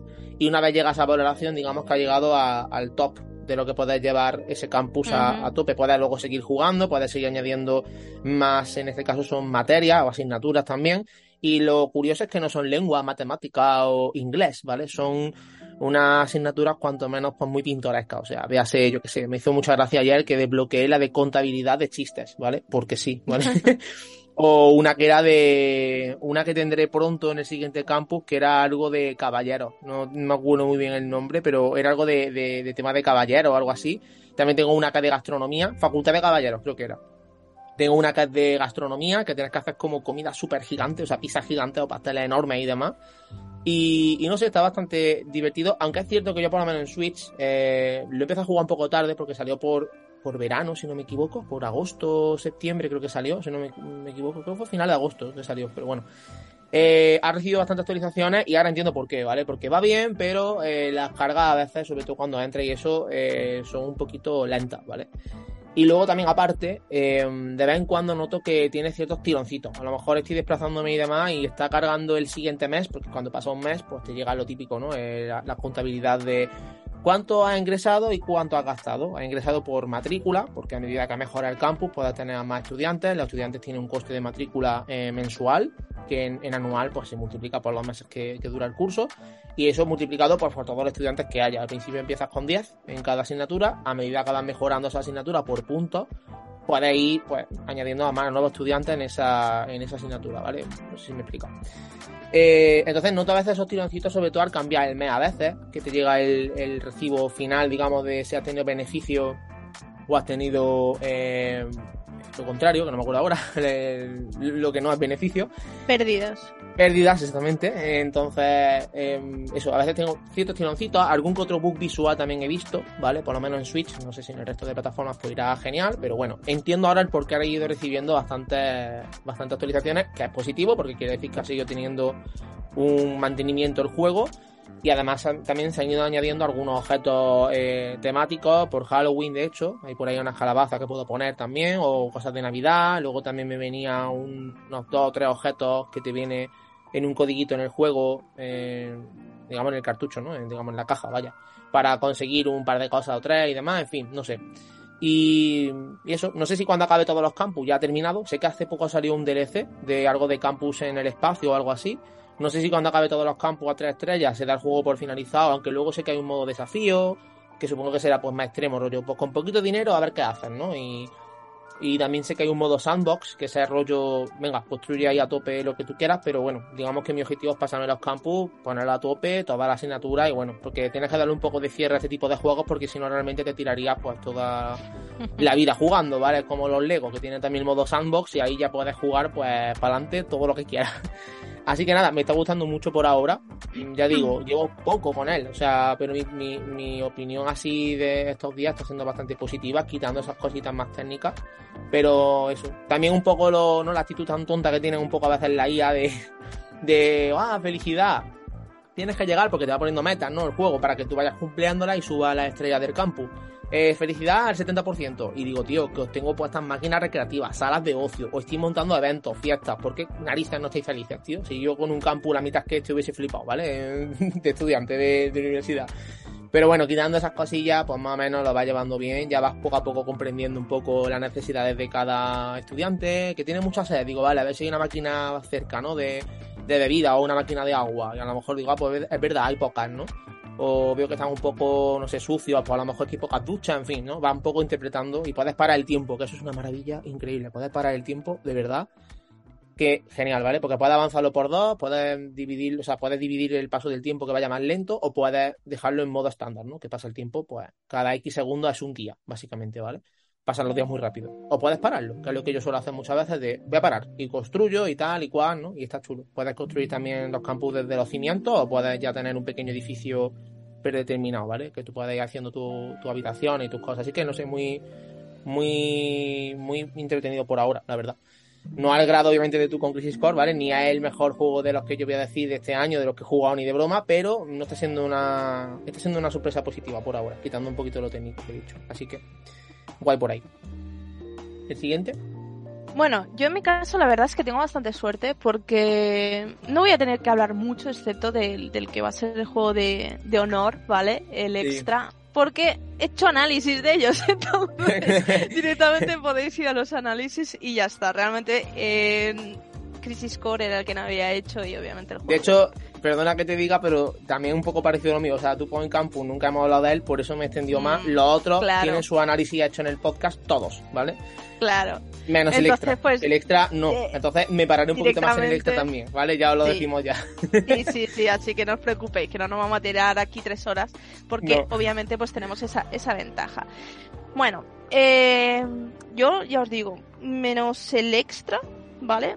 Todos son juegos de, este año, o sea, yo quería ser también de, este año. Más o menos, ¿no? Porque es como en el Yo creo que van a ser los mismos. Y... Es como en el caso de, The Crisis Core, ¿vale? Que es en plan, sí es de este año, porque ha salido este año, pero realmente el juego salió en PSP. Bueno, pues el siguiente, vamos más atrás, porque eh, salió en Super Nintendo en el año 1994 y por supuesto es Life Alive. Life Alive eh. es un JRPG tremendísimo, ¿vale? Es un soplo de aire fresco, un juego de 1994, es un maldito soplo de, aire fresco. Realmente me alegro mucho que este juego eh, se haya lanzado. Eh, porque en principio se quedó en Japón, ¿no? Y ahora lo tenemos aquí eh, realmente con, un apartado visual y sonoro mm, tremendo, ¿vale? Ya sabéis que llegó en HD 2D. Es precioso, directamente os lo digo, o sea, se nota un cambio tremendo respecto a la versión de Super Nintendo. Y ya os digo, nos ofrece pues esas ocho historias, ¿vale? Eh, ya sabéis que son siete que se pueden jugar en el orden que nos dé la gana y la octava, que es después de haber completado todas las demás. Siete historias de su padre y de su madre bastante mundanas, parecen que van muy separadas cada una de la otra. Eh, algunas más interesantes que otras, por supuesto, pero realmente al ser tan cortitas, o sea, se hacen muy amenas por eso, porque es un concepto de juego un episodio, me voy a otro, juego a otro, y luego a este, y luego ya he terminado, y pam, y me, y me encuentro la octava, que la octava llega para sorprender. Ya sabéis que tiene mm, dos finales, ¿vale? Vamos a decir dos finales, el bueno y el malo. Hay matices, ¿no? Pero son dos finales, bueno y malo. Y es un juego muy, muy, muy recomendable. Es cierto que sus combates en principio son bastante sencillos. Eh, me hubiera gustado, ya que nos, plantean historias tan diferentes, algunas con mecánicas, pues mm, en la manera de, narrarse diferentes, me hubiera gustado, pues, algo un poquito también diferente de los combates, pero los combates siguen ABC, ¿vale? O sea, son todos iguales, simplemente pues van cambiando las, las habilidades, pero sin duda uno de los juegazos que nos han llegado este año. O sea, eh, de verdad yo no lo conocía, eh, sinceramente, es que se te pasan muchas cosas por el radar y por supuesto un juego que nunca salió de Japón, pues más todavía y es de lo mejorcito. Realmente os recomiendo muchísimo que lo juguéis, que lo compréis, ¿vale? Sabéis que está en Nintendo Switch, porque si un día esto desaparece, ¿vale? Y, ya no hay stock, creo que vais a decir, Dios, tendría que haberlo pillado. Así que, mm. Life Alive. Sí. Yo aún lo tengo pendiente, así que bueno. Yo el siguiente que voy a decir eh, también tiene su análisis aquí y se trata de Splatoon 3. ¿vale? Porque, bueno, la parte, ya sabéis que ha sido además el mejor juego multijugador, ¿no? Eh, que ha ganado el galardón en los Game Awards, así que yo ya, más allá de lo que ha pasado en la, en fiesta de los Doritos, eh, o sea, del Dorito, yo ya no puedo decir mucho más.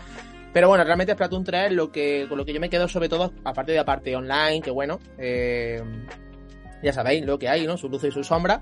Pero la parte del modo historia me gustó mucho. O sea, realmente eh, la batalla, o sea, la parte final, la batalla final y el nivel final me pareció mm, magistral. O sea, dentro de lo que es Nintendo, eh, Nintendo, como tú dijiste además en el análisis, ¿no? Eh, bueno, creo que lo hicimos junto a ese, si no me equivoco.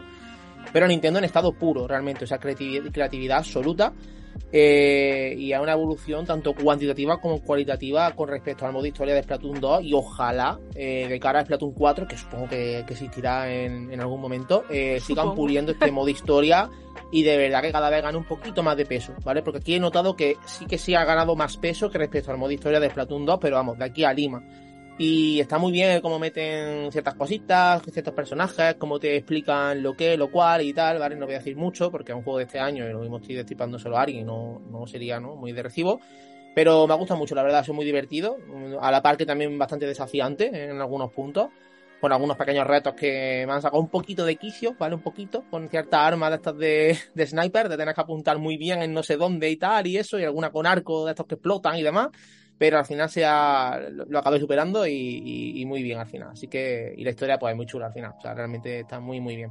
Un poquito de olla, pero bueno, es Platoon, ¿vale? No podemos tampoco pedirle ahí mucho más. Así que, para más, pues como hemos dicho antes, tenéis ahí su, su análisis. Y además que existe Cenutrin y hay que quererlo como, como tu mascota ah. hasta infinito y más allá. Lo quiero ahí, porque luego en el Salmon Run lo odio, ¿sabes? Pero ahí lo amo.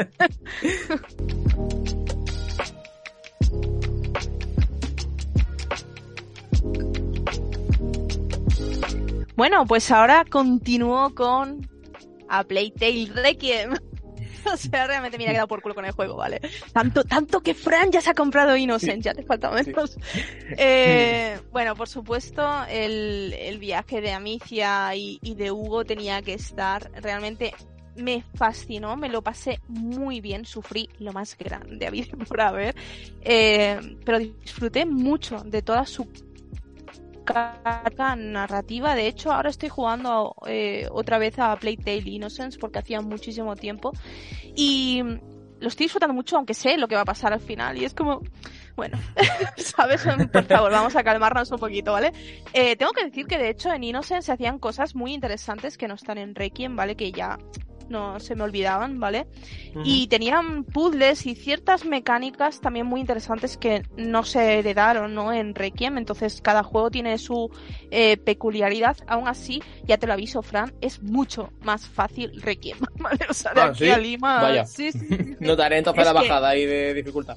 Sí, sí, básicamente por el apuntado, ¿vale? O sea, yo lo estoy notando mm. mucho que el apuntado es más durillo en, en Innocence. Pero bueno, lo que tenemos en Requiem, pues ya os digo, es una historia muy dura, muy cruda, ¿vale? Es esto que, que te va a llegar al alma, ¿vale? Así como os digo que, que Zack te llega al alma, pues obviamente la historia de Amicia y de Hugo, pues también te llega. Eh, vais a sufrir mucho con los personajes, vais a ver a una Amicia que está hasta el mismísimo Toto. Y esa desesperación se va a notar también en, el gameplay, ¿no? El, volverse más salvaje, en el no perdonar, ya no perdono a nadie, ¿vale?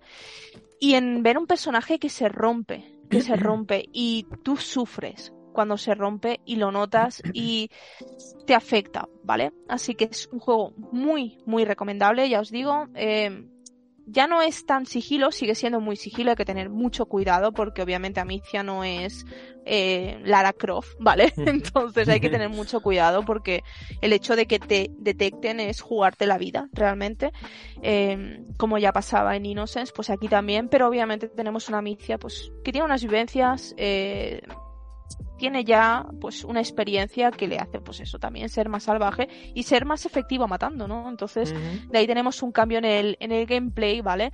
Quizás la parte más interesante respecto a Innocence obviamente es que a pesar de que como ya dije es un juego lineal, es que sigue siendo un juego lineal, igual que lo es de las sofás, ¿vale? Es un juego lineal. Eh, sí tiene diferentes caminos, ¿vale? Quizás en Innocence es más sigue este camino. Obviamente puede resolver la cosa de diferentes formas, pero en Requiem hay varios, ¿vale? Es lineal, pero tenéis varios caminos para seguir. También podéis encontrar diferentes cosas por el camino que os ayudarán, pues también a la hora de craftear y mejorar el personaje o crear, pues, más tipos de municiones.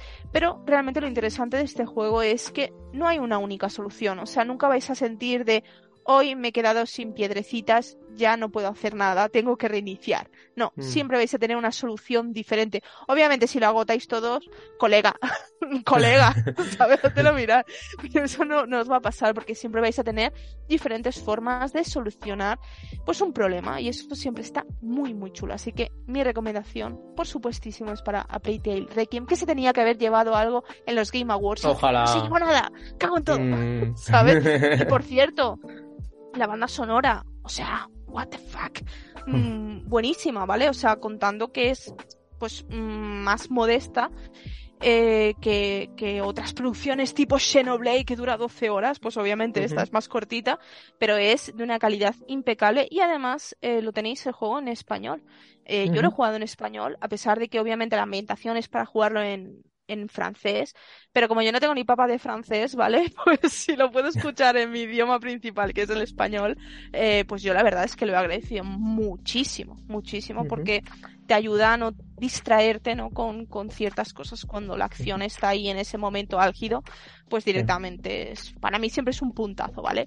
Y hay que aplaudir las cosas y además es un buen doblaje, hay que aplaudir las cosas cuando se hacen bien y cuando se va hacia adelante y se va progresando. Así que un pin todo guapo para Sogo Studio. ¿Innocence también tiene doblaje o en español? Tiene doblaje al inglés y al ah. francés y al alemán. Creo que también. Al alemán. Vale, vale. Sí, en Requiem ya dijeron, mega, para adelante con el español. Vale, vale, vale. Sí, eh, yo, a ver, yo, por ejemplo, en, en Innocence debería jugarlo en francés, porque ya os digo, está ambientado en Francia, ¿no? Pero yo lo estoy jugando en inglés, porque cuando hay mucha acción o estás muy pendiente de a ver para que no me encuentren y tal y obviamente están hablando los, los personajes a lo mejor no me puedo parar tanto a leer los subtítulos. Claro. Entonces al escucharlo en inglés algo voy a pillar vale pero si estuviera en español ese ya sería otro nivel vale así que que bueno y aparte graficazos tienen comparación con Innocence ¿eh? madre mía es que yo flipo, o sea, creo que Innocent salió en 2019 y obviamente Requiem pues lo tenemos en 2022. Son tres años, ¿vale? O sea, es mm. nada de tiempo y es un salto gráfico tremendísimo, ¿eh? Tremendísimo. Es una maravilla, una maravilla. Mm. Así que, nada, recomendación y es Apple Requiem. Hmm. Bueno, por el siguiente me está dando miedo porque no estamos coincidiendo por ahora, pensé que vamos a coincidir más, pero el siguiente que yo tengo aquí se trata de Pokémon Leyendas Arceus, bueno, Leyendas Pokémon Arceus, ¿vale? Es como título oficial, que la verdad es que fue un inicio de año bastante por lo alto, por lo menos, o sea, fue muy buen sabor de boca lo que, lo que este título nos trajo, quitando esos aspectos técnicos que eh, los tiene, por supuesto, pero que salvaba para mí el resto de, de, otros apartados como su propia historia, que la verdad es que sí, te, te huele un poco, ¿vale? Te huele el pastel, te huele las cosas, pero estuvo bastante, bastante guay y, y, gráficamente me sigue pareciendo que tiene una de las mejores direcciones de arte que hay en un juego de Pokémon a día de hoy, la verdad, o sea, es bonito, tú lo ves y es bonito. Luego obviamente ves las capturas de pantalla, porque está viendo un poquito, ¿no? De, de, las capturas que hice en su día, y obviamente, pues se notan esos dientes de sierra, que dices, vale, también los tenemos en escarlata y en púrpura, por, por desgracia, pero para mí, por lo menos, ha sido mm, de las mejores aventuras de, de la franquicia que, que, he disfrutado en estos últimos años desde Sol y Luna, y con respecto, pues, a, a... Vamos a dejar un asterisco, ¿vale? Por si acaso, para después. Pero me pareció muy divertido, tiene un combate muy ágil, realmente de las cosas que más, que más me moló, el tema del estilo, eh, el rápido y el fuerte, creo que eran los dos estilos. También tuvo sus picos de bastante desafiante, la verdad, no me pareció tan paseíto, ¿vale? Me daba miedo realmente, me sentía, cuando veía un Pokémon de estos tochos, ¿vale? Con sus ojos rojos encabronado, yo mm, realmente me asustaba, ¿vale? Eh, luego también me gustaba mucho la sensación esa. Es que realmente este juego para mí tiene casi todo lo que yo anhelaba en un juego de Pokémon. Eh, no sé, esa sensación de aventura, ¿no? De agacharte, agazaparte entre la hierba. Realmente tienes visualmente algo que te hace ver que está eh, oculto. El tema del lanzamiento de las Pokéballs, los tipos que hay, que es la Plumo Ball, que si tal. No sé, a mí eso realmente me, me, cautivó muchísimo de este juego. Y no sé, y mola mucho también ese pequeño sistema muy rudimentario muy, muy básico, ¿no? Pero un sistema por fin de misiones secundarias que sí, que no dejan de ser un poco de aquí haz esto y tal, pero es Pokémon, ¿vale? Es como fue un pequeño avance realmente, que lo hemos perdido en la, en la, en la entrega más reciente, pero espero que de algún momento lo retomen o algo. Y no sé, muy guay el como la ciudad central, ¿no? Eh, que no sé cómo, cómo era el nombre y cómo era luego su correspondencia en el, en el presente, digamos, eh, ciudad... No sé cómo era, no me acuerdo el nombre ahora mismo, la verdad de la ciudad de Sino, que es una de las centrales, pero van evolucionando, es lo que quiero decir, va evolucionando los edificios, como van algunos eh, creciendo, construyéndose, la música de fondo también va mejorando, son tonterías, pero que está muy guay realmente, así que Leyendas Pokémon Arceus, la verdad es que para mí recoge casi todo, ¿no? Casi todo la esencia de, de la franquicia Pokémon en un juego realmente que se nota que le faltaba un poquito más de tiempo, menos que a Escarlata y la verdad, para menos bajo mi punto de vista, o quizás por la vara de medir ahora como la tengo, ¿no? Con escarlata y púrpura, pero que bastante potable, realmente. No tiene tanta, tanto problema como la gente le quiso ver a este juego. Y os lo dice pues aquí dos personas, ¿vale? Porque también hablamos de él en su correspondiente análisis, si no, si no recuerdo mal, también tiene análisis este juego, ¿no? Creo. ¿Lo hicimos? Mm. Creo que sí, sí.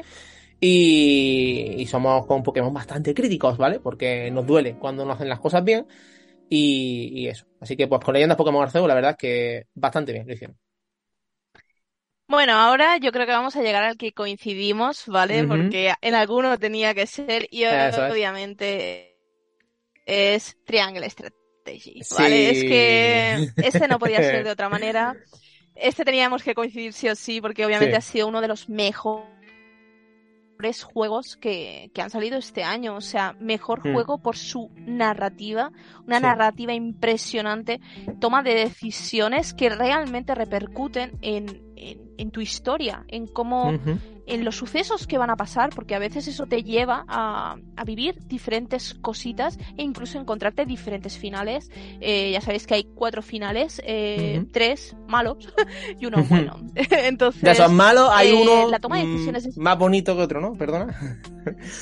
Sí, bueno, es que todos son malísimos, realmente. Ya, pero ya, bueno, ya. uno es malo, pero pero dices, bueno, pero, pero es eso. Luego hay uno que es súper chufa y otros que te dan ganas de moler a palos a la gente, porque aquí te da ganas de decir, ¿por qué tú haces esto? Pero bueno, lo vive mucho. Final, bueno. Eh, una. Sí, sí. Eh, pero es que incluso tú cuando estás viviendo la historia, ¿vale? Eh, tiene diferentes rutas que no son importantes para lo que es el final bueno, ¿no? Que es como el culmen, lo que tú quieres alcanzar, ¿no? Que es el final bueno. No son importantes realmente para, para ese final. Eh, pero puedes vivir diferentes escenarios, ¿vale? Y eso es muy interesante. Otro de los apartados que quizás es polémico es el tema de la democracia, ¿sabes? Mm. La democracia en este juego, las votaciones, ¿no? Eh, realmente, eh, yo creo, yo me siento muy orgullosa, muy, muy orgullosa porque yo conseguí embaucar a todos, ¿vale? Fui una gran gobernante y alcancé el final bueno en mi primera partida, ¿vale? Y eso cuesta mucho porque realmente tienes que convencer a la mayoría para que hagan lo que tú quieres que hmm. suceda, ¿no? Y esa frustración de decir, es que yo quiero ir por ahí y los otros, pues mierda para ti, porque vamos a ir por el otro lado y decir, no, ¿vale? Eh, realmente esa democracia, es el darte cuenta de, que tienes que tener en cuenta absolutamente todo en este juego. En este juego importa todo, todo lo que hagas, el dinero que gastes, el que no gastes, el que te muevas, el que sí que te muevas, el que luches como por encima de tu nivel, por debajo, en el mismo. Todo, todo, el que uses a estos personajes, no lo uses. Derrotar a todo en la batalla todo, a unos poquitos, a simplemente el jefe, absolutamente todo, todo tiene una acción, toda acción tiene una reacción, ¿vale? Y a veces eh, igual y opuesta. a veces es como, yo no quería las cosas así, carajo, ¿vale? Entonces, es impresionante, es un, un come horas tremendo, tiene una jugabilidad, aquellos que venimos de juegos como Final Fantasy Tactics, Tactics Ogre, que de hecho en estas recomendaciones, ¿vale? Quiero hacer esta pequeña puntualización porque si no se me olvida. Hay muchas cosas que se han quedado fuera porque no las hemos podido jugar todavía. Mario más ¿sabes? Eh, un montón de cosas. Eh, que, tenemos, por ejemplo, Fire Emblem, Three Hopes, ¿vale? Que lo tengo ahí, Bayonetta todavía no me lo he pasado. O sea, hay muchas cosas que mm. se han quedado fuera porque no las hemos podido jugar todavía, ¿vale? No es de, wow, es que se han dejado un Good of War, no sé, es que no lo hemos jugado, ¿vale? Entonces no es que no sean buenos juegos, es dentro de lo que hemos jugado eh, lo que más nos ha llamado la atención. Pero sin duda, aunque hubiera jugado a todo, yo creo que Triangle Strategy estaría ahí, porque es, una locura, es una locura de mm. juego. El gameplay es muy, muy divertido. Eh, las diferentes clases que hay, los diferentes personajes, el ahora voy a usar, ¿no? Viendo cómo es el mapa, diciendo, vale, este mapa, por ejemplo, es muy vertical, pues no voy a usar este personaje porque es muy lento para moverse, voy a usar este que se mueve muy rápido, que me hace esto, que me hace lo otro, aquí hay 40.000 bombas, pues voy a usar este personaje que se mueve mm, cagando leches, no sé, es que es, es una locura el ir mejorando a tus personajes y hacerlos al final muy fuertes, muy, muy fuertes y decir, te quiero, te como la boca, ¿vale? O sea, me está salvando el culo. Ojo que es un juego muy desafiante. Es que en su nivel normal, ostras, los combates, los combates finales son duros, duros, duros. Y obviamente la ruta buena, wow, ¿vale? Mm. Es una ruta muy, muy jodida. Realmente pasártela en, la, en tu primera partida es muy complicado eh, por, cómo está todo, ¿no? Y por lo que os mm. comenté en el análisis, que realmente tú estás bastante obligado a llevar los personajes pues, principales por el tema de las votaciones. Y cuando te encuentras ahí en, el true ending y tienen, tienen que pasar cosas y dices, ay Dios mío, ¿qué hago aquí ahora con mi vida? ¿Vale? Porque claro, es que es muy complicado, ¿vale? No quiero hablar del tema, pero es muy complicada la cosa, ¿no?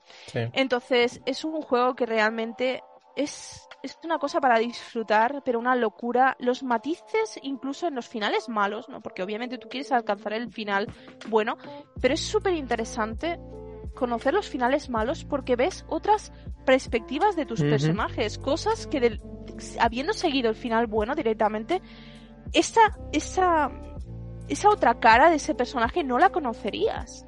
Entonces ves otra faceta del personaje que realmente te fascina. Incluso en los diferentes finales, sigues viendo esos personajes y les ves otra, no sé, una profundidad inmensa, ¿no?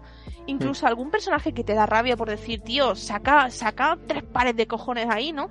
Pero luego dices, a pesar de que este personaje es así, la verdad es que tiene una bondad que, que solo descubres realmente en, el final. Sí, es que de verdad, es que para darle de comer aparte, ¿eh? Pero lo ves en otro final y dices, joder, si es que es buen tío, cojones, ¿sabes? Entonces, em, es un juego muy, muy, muy especial. Es un come horas, pero realmente merece mucho la pena. Y es un juego que, aunque te pases, aunque hayas visto todos los finales, tú sabes que en algún momento vas a volver a Triangle Strategy, porque siempre te va a quedar alguna rutita por hacer de decir, ay, pues este camino no lo hice, ¿no? Y obviamente cuando tú ya te lo has pasado, te marca, eh, hay como un mapa, ¿vale? Por decirlo así, eh, donde te, tú puedes ver qué fuiste eligiendo, ¿no? Entonces eso te facilita la, cosa para decir, ah, mira, pues ahora voy a seguir esta ruta a ver qué pasaba por ahí, ¿vale? Mm. Entonces es muy interesante, por supuesto, recomendadísimo hasta el infinito y más allá de lo mejor que ha salido. Ojalá, ojalá salgan más juegos así. Square Enix. Esta es Square Enix esa, esa es la que queremos, ¿vale? Deja de hacer cagadas y saca cosas como Triangle Strategy, que son una locura. Sí. Aquí el Team Asano, bendito sea, ¿vale? Y, yo ya, vamos, confío ciegamente en, este equipo, en este hombre y en todo lo que tengo, lo que toque este señor, porque por ahora la verdad es que unos más, otros menos, pero suele ser un casi que un sello de garantía, creo yo, de que por lo menos el juego, ya te digo, puede ser algo como la cúspide de los que lleva sacados, creo. Tampoco tengo aquí toda su historia, ¿no? Pero así de los últimos que tengo en mi cabeza, quizás sea este, pero luego, mm. pues Sobrevive Default 2, pues dice, bueno, tiene sus cosas tal, pero también tal, ¿sabes? Pero, pero este para mí está como ahí en el, en el Olimpo por ahora de los, de los actuales, de los últimos, vaya. Y para mí también, porque ya digo, este lo compartimos, eh, tanto Over como yo, en, nuestro, en nuestras recomendaciones.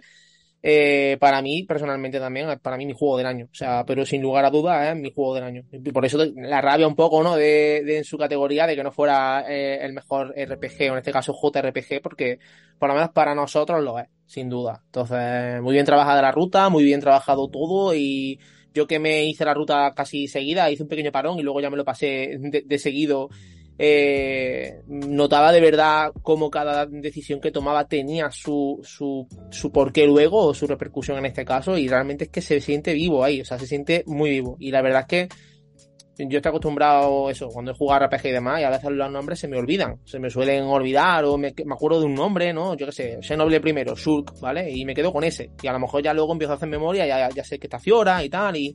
pero se me olvidan otros, ¿vale? Ya se me olvida, por ejemplo, el otro, ¿cómo se llamaba? Eh, eh, así el, grandullón que te acompaña, por ejemplo, ese. No me acuerdo, para que veáis, ¿vale? Pero aquí es que me sigo acordando de, de Roland, me acuerdo de Benedict, me acuerdo de, de Frederica, me acuerdo de también del decimal también, que es otro personaje secundario, o sea, ¿vale? Que es que son personajes que se te unen y te acuerdas de él, ¿vale?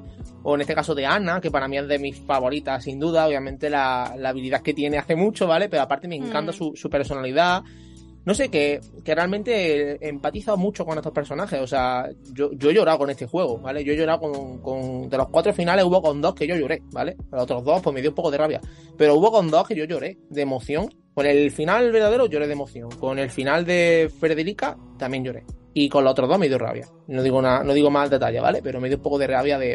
Pero bueno y no sé, muy, muy, muy humano, ¿sabes? No sé, es que son personajes muy humanos en, el juego, que es que para mí salta, saltan de la pantalla, ¿sabes? Y, no sé, para mí es muy especial este juego, de este año en mm. concreto y lo será en, en yo creo que casi que para toda mi vida me acuerdo de Triangle Strategy, con un recuerdo muy bonito y de estos juegos que lo mismo, sé que tengo muchas cosas pendientes, pero que dices, ¿sabes? Que, que si vuelves a ver como tú dices, te encuentras una ruta que no te ha hecho o, ¿sabes? Y es como un reencuentro muy familiar, como estos amigos, amigas, ¿no? Que no hablas mucho con ellos, pero cuando hablas con ellos sientes como que lleva hablando toda la vida, algo así, ¿sabes? Eh, o de diario, o algo así a este juego. Que aunque vuelva cuando quiera, mm, sé que lo reencontraré familiar, ¿sabes? No sé, muy, muy, muy recomendado, la verdad. Si os gusta este género y, aunque, aunque incluso no atraiga mucho o incluso sea un género que se os resista por temas de dificultad, podéis poneroslo en súper hiper fácil, ¿vale? y al menos disfruté de la historia, que ya solo por la historia es que merece la pena. Ya se le metido obviamente el componente estratégico, que ahí su nombre, de combate y demás, obviamente gana entero, pero ya solo por la historia es que merece muchísimo la pena, la verdad. Así que ese, ese juego lo, lo compartimos. Por lo tanto, eh, continúa tú con el quinto y último antes del extra. Venga, pues obviamente el otro que queda es Xenoblade Chronicles 3. no podía ser otro. Eh, esto es, es una locura, ¿vale? Lo que han hecho con Xenoblade Chronicles 3 es un poquito lo que, lo que decimos de Triangle Strategy, son los personajes. Realmente eh, Xenoblade Chronicles 3 eh, se sale por sus personajes, unos personajes que los sientes muy humanos, que te hacen también sufrir mucho, te hacen reír mucho y esta vez sin tonterías de pechotes ni nada, ¿vale? O sea, ya no hay rollo sechi ni nada, es eh, coñas eh, que realmente las, las, notas como muy actuales, eh, se hacen muy especiales. Eh, la historia es verdad, yo ya lo comenté en su momento, que tiene, bueno, tiene sus puntos buenos, sus puntos malos, hay algunas cosas que yo creo que necesitan más explicación. Em, pero la historia que nos están contando fuera del tema de unión con Xenoblade Chronicles 1 y 2, que es la parte más y lo que nos están contando en Xenoblade Chronicles 3, ¿vale? Ostras, es una historia muy dura, muy dura, ¿no? La, la vida de, de estos guerreros, de estos luchadores, es muy dura. Todo, todo lo que aparece en ese juego es, es algo que, uff, se te hace cada paso muy, muy, muy, muy complicado. Eh, em, en esta ocasión tenemos un combate que para mí mm, se sale. Es verdad que el combate de Xenoblade Chronicles 2, cuando lo entiendes, es muy divertido, sobre todo el de Torna, que ya es otro nivel, es, es guapísimo.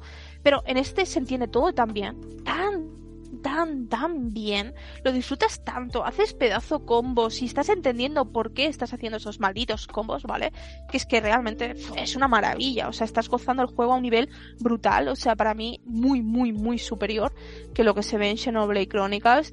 Y bueno, ahí a la par con Xenoblade Chronicles 2, con sus más y con sus menos, porque obviamente cuando entiendes el sistema de combate del 2 es muy divertido, pero de ahí a que lo entiendes es como ya te lo has pasado una vez, ¿vale? O sea, que tiene, tiene su aquel. Em, no tiene movidas raras, rollo de para conseguir a, a, los otros Blades ni nada, así que en ese sentido bastante bien. Em, peca quizás por el tema de las ciudades, ¿no? Que era algo muy importante en Xenoblade Chronicles 2, sobre todo. Pues aquí es mm, más batallones y estas cosas, ¿no? Que se hacen un poquito repetitivas, pero ya os digo, este juego se sale sobre todo, sobre todo por sus personajes. Y obviamente nos ofrece lo que nos ofrece todo Xenoblade, un mundo enorme, muy rico, es muy divertido moverte por el mundo de, de Xenoblade. Eso siempre es así. Y obviamente, si venís de jugar a Xeno 1 y Xeno 2, es que las referencias están ahí. Son mm. constantes. Es una locura. O sea, tú vas a pasar por cierto punto y vas a decir, ¿qué coño es esto? ¿Sabes? y te pones a mirarlo más y dices, ostras, aquí era donde estaba no sé qué mierda de Adam y tal. Eso está ahí lo estáis viendo y estás flipando, ¿no? Porque estás viendo referencias con, constantes a los titanes, ¿no? Tú ves el entorno y tú dices, madre mía, ¿qué carajo ha pasado aquí? Porque realmente notas esa fusión entre mm. 1 y Xeno 2 que tú quieres descubrir, ¿vale? Entonces, sin duda, es uno de los mejores JRPGs que tenemos de este año y vamos, de este año y yo creo que va a ser durante muchos, muchos, muchos años porque estas locuras las hace Monolith. O sea, yo mm. ya lo dije en su momento en el análisis, este no es el estándar de los JRPGs. Ni de coña, ¿vale? Este no es el estándar. Los JRPGs eh, tiran por otros lados y estos son locuras que hace Monolith. O sea, es mm. lo que se le pide a Monolith, que haga estas locuras que nos vuelvan locos, que nos fascinen. Y ya os digo, aquí han roto la pana. O sea, es que esto mm. es una locura. Sobre todo, ya os digo, por los personajes que es imposible no amarlos, no llorar con ellos, no reír con ellos. Vais a amar a, Yuni con la fuerza de mil soles, como la amo yo, y obviamente a otros personajes, pero es que Yuni es la puta ama, ¿vale? Entonces, súper, mega recomendadísimo. Es que si no jugáis a Xenoblade Chronicles no sé qué estáis haciendo con vuestras vidas. ¿Qué tenéis mejor que hacer? ¿Qué tenéis? Nada. Jugar a Triangle Strategy. Bueno, bueno, esa es una buena alternativa. me gustaría saber lo que, tengo cosas mejor que hacer porque otro que tengo pendiente, así que espero este año ponerme con él, ¿vale? Porque soy muy de si empiezo un juego tengo que darle caña a él y es como wow, ¿vale? Que sé que son muchas horas. Tengo que saber que, que puedo controlarlo, así que el año que viene, casi sin lugar a dudas, será una de mis grandes cuentas pendientes, de hecho, que espero saldar, ¿vale?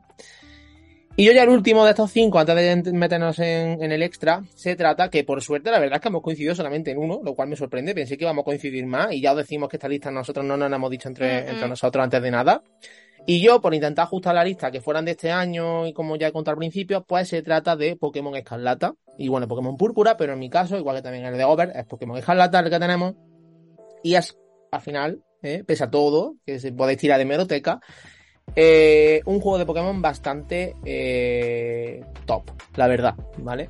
Eh, obviamente los problemas técnicos lo ensucian, lo cual es una pena, pero pese a eso, es que imaginaos si no los tuviera, o sea, es que si no los tuviera yo es que wow, ¿vale? Pero pese a todo, aunque los tenga, es el mejor juego de Pokémon que se ha hecho hasta la fecha, porque en el resto de apartados la verdad es que el tema de historia tema de personajes, por ejemplo, tema de los temas, los topics que trata, que ya hemos hablado largo y tendido de ello, tema de bullying y demás, tema también, por supuesto, de la amistad, el mundo abierto también, que quieras que no está muy bien planteado, pese también a ese eh, de la falsa libertad que tiene, pero mm, lo, compensa luego en, en el resto de apartados y de hecho, eh, si tuviera que colocarlo, como ya dijimos en algún comentario que nos preguntaste, iría un poco por encima para mí también de, Leyendas Pokémon Arceus, la verdad. Pero solamente por ese por esa continuidad que sé que va a tener este juego, no solamente en la escena competitiva, sino también en temas de eventos o incluso en futuros contenidos que añadan vía DLC, cosas que con Leyendas eh, Pokémon Arceus tenía un gran potencial ahí para quizás meter cositas nuevas por DLC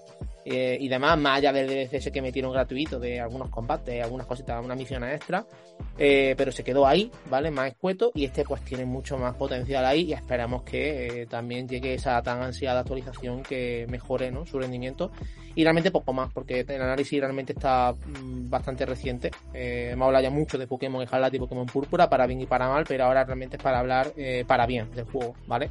Y quitando sus sombras, pues tiene también sus luces buenas y había que destacarlas. Así que eh, esa es mi quinta y última recomendación de lo que juego este año. Y ahora ya llega el momento extra, el momento de un juego que no tiene por qué haber sido de este año, pero que no lo hemos jugado este año y nos ha cautivado o nos ha maravillado y tenemos que recomendarlo. ¿Verdad, Over? Bueno, a ver, eh, el extra. El extra ha sufrido un pequeño cambio, ¿vale? Porque yo ah, iba a hablar de Hades, ¿vale? Mm, vale, yo sabía eh, pero... hablar de Hades es como hablar de, que el agua moja, ¿vale? O sea, realmente jugad al puñetero Hades, ¿vale? O sea, es que no tiene más. Yo lo he jugado este año, le, le pegaba un vicio de 70 horas, ¿vale? O sea, es un tremendo juegardo.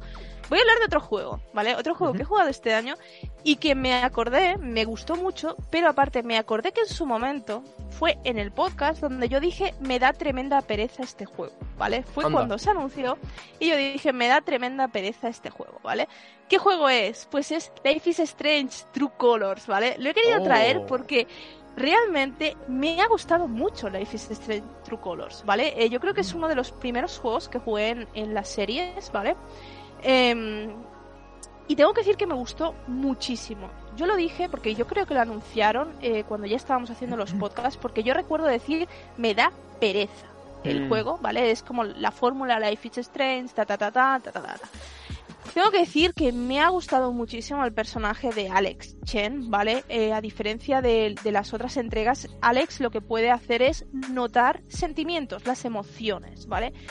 Y el tema de las emociones y la progresión que tiene Alex, eh, la verdad es que me ha fascinado, ¿no? Porque ella inicialmente cuando llega al pueblo, ¿vale? De, de Haven, eh, que es un pueblo, pues esto, minero, chiquitito, tal. La verdad es que si habéis jugado a Life is Strange, el original, que era Arcadia Bay, que es horrible, realmente yo quiero matar a toda la gente de ese maldito pueblo, los quiero matar a todos, ¿vale? Son asquerosos.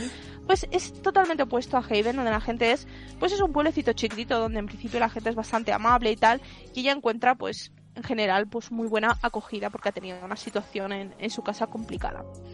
Eh, ella teme inicialmente a, este poder de notar las emociones, porque obviamente notar las emociones hace que influyan sobre las suyas propias, ¿no? Y ella teme a ese poder, pero acaba aprendiendo a usar ese poder y es lo que permite al final que que realmente se expanda el juego, ¿no? Y me gusta mucho cómo se tratan ciertos temas, ¿no? Porque lo que te sale en un juego es decir, vale, tengo el poder de cambiar emociones, pues voy a cambiarle las emociones a todo el mundo para que todo el mundo sea feliz, ¿no? Y con este juego aprendes que a veces no tienes que hacer nada. A veces tienes que dejar que la gente sufra lo que tenga que sufrir, ¿vale? Porque ayudarles, tú en ese caso, mm, no sirve de nada, no sirve para el crecimiento de esa persona. Y es algo que dije en este juego, ostras, es que es real. O sea, el poder que tiene Alex es una maravilla, pero es que a veces no hacer nada, dejar a esa persona que tenga su tiempo para asimilar sus propias emociones es importante. Y obviamente eh, notabas en este juego a veces mm, mucha tensión, ¿vale? Por las emociones que estaba sintiendo Alex, pero también hay momentos de felicidad donde explota realmente y tú estás sintiendo esa explosión y estás sonriendo como, como una imbécil porque dices, es que, es que realmente es luz, en ese momento es absoluta luz y, y tú lo sientes así porque tú lo vivirías así también, ¿no? Como, como algo que se expande por el universo, ¿no? Entonces, muy, muy recomendado Life is Strange True Colors. Me sorprendió para muy, muy, muy bien. Me gustó muchísimo Alex como personaje. Y por supuesto es un juego que no es muy eh, largo, ¿vale? Eso para mí siempre es importante en los Life is Strange porque si no a veces se van un poquito y se empiezan a enrollar y a dar vueltas por aquí. Pues no, es un juego cortito, normal, de una duración de unas 10 horas más o menos. Así que una duración perfecta para ir jugándolo y disfrutar muchísimo de, de una historia que sí tiene puntos bastante más adultos, más normales, ¿vale? Eh, sin cosas raras de asesinatos ni, ni cosas así, ¿no? Aunque tiene su trama.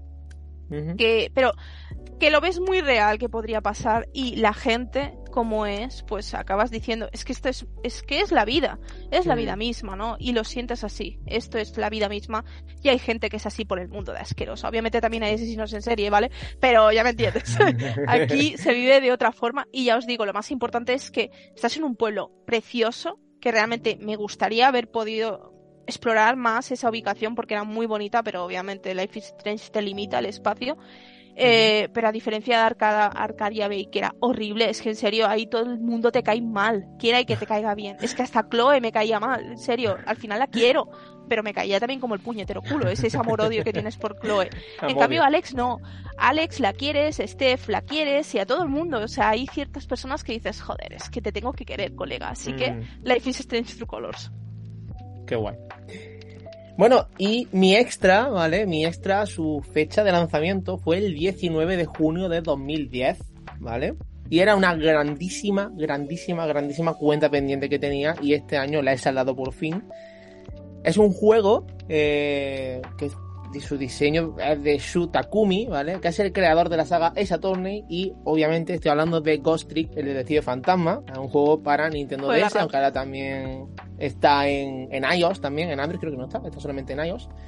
Y es una aventura gráfica pues desarrollada por Capcom, que ojalá, ojalá sacasen algo más a esta gente, pero bueno, de esto. Y la verdad es que, bueno, un juego que eh, me, me, maravilló. O sea, sinceramente, eh, jugó conmigo como le dio la gana, con mi cerebro. O sea, lo sacó de mi cabeza, se puso a hacer unos cuantos pases de baloncesto y lo encestó y flipé, ¿vale? Eh, me parece, o sea, me parece una absoluta maravilla de, principio a fin porque empieza súper, ¿qué está pasando aquí? Y no entiendes nada y poco a poco todo, ¿vale? Va dándose puntada con hilo y bueno, son 18, creo que eran 18 o 20 capítulos que tenía que tiene el juego. Eh, muy guay, muy portátil en ese sentido, obviamente. Bueno, lo jugaba, lo, tengo, ¿vale? Puedo decir, no, tampoco por chulear, pero lo tengo original, o sea, lo tengo de DS, lo jugué en la 3DS, que no jugaba de emulador ni nada, que no pasaría nada, ¿vale?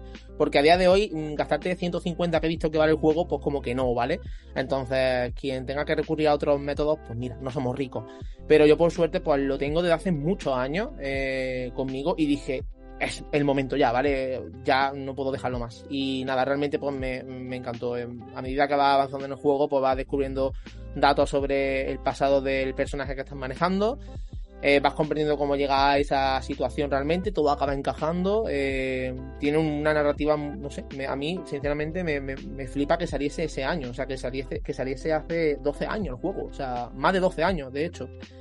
Y al final es que es imposible no cogerle cariño a todos los personajes, o sea, pero todos, todos. O sea, incluso a los villanos tienen carisma, ¿sabes? Y es irónico que estoy diciendo eso. Quien lo haya jugado pues entenderá. Y también pues un amigo que tenemos eh, Perrete también por ahí también. Eh, misil, misil, misil no me digas que, no es la mejor mascota del mundo. La mejor. La mejor. Yo, mira que yo, soy más de, yo soy más de gato, pero es que es que imposible, imposible no, no adorar a, a este amigo caníbal y si de esto que hablamos tanto de obras maestras, obras, maestras, para mí esto es una obra maestra, para mí, para mí por lo menos, de, la aventura gráfica. Mira que tampoco si tenga que haya jugado a todas las que existen, ¿vale? Pero muy especial. Este juego para mí ha sido muy especial. Ya digo, tiene sus 12 años a la espalda y mm, me voló, me voló la cabeza, sinceramente. O sea, me, lo jugué, no sé en cuánta. Porque me lo fui jugando a, a sorbitos pequeñitos, ¿vale? Como para disfrutarlo y estuve unas semanas con él y yo, yo flipé, la verdad, sinceramente. Así que si aún no lo habéis jugado y tenéis ocasión, Quizá una copia original sea bastante complicada, pero podéis, ¿vale? Lo tenéis ahí en, en iOS y si no, pues ya sabéis otros métodos que, existen. Aunque es cierto que no sé si ha sido este año que, que, que Capcom puso algo así como eh, algo de felicitando el año y mencionando a Ghost o algo así, o no, su aniversario. Era que hacía 12 años, de hecho, 12 años de su estreno o algo así este verano, que puso un tweet, eh, Capcom, eh, Capcom de, de, Estados Unidos, creo que era su la cuenta, o de UK, no sé. Y fue como, hostia, a ver si hay un pequeño relanzamiento, no sé, imaginaos que llega a Switch o yo qué sé, ¿sabes? Como de la época de cuando también The World With You, también juego de DS y demás, pues dije, ¡fuah! Ojalá, ¿no? Ya no digo un Ghost Trick 2, que ojo, que por ahí pueden sacar cosas si quieren, creo yo. Pero al menos estaría guay que lo relanzasen, no sé, sería como un pequeño sueño ahí húmedo mío y que ayudase, ¿no? El, sacarlo ahora, el que ojalá también pues, colocase su buena venta y que se diese más a conocer. Pero bueno, el caso, que Ghost de Tío Fantasma, eh, mi juego así, ¿no? Especial del año y que seguramente más de uno ya habréis jugado porque tiene ya bastante años, pero, pero yo no, yo no lo había disfrutado todavía, así que pues ha sido una delicia, la verdad. Y ya está, ¿verdad? Eh, Esas han sido todas nuestras recomendaciones, esas 5 más 1 realmente han sido 11 porque hemos coincidido solamente en uno, en Triangle Strategy, lo cual hemos coincidido menos de lo que pensaba. Yo pensé que íbamos a coincidir en algún Pokémon quizá, pero, pero no, así que hemos traído bastante más variedad de la que, de la que pensé en un principio, la verdad.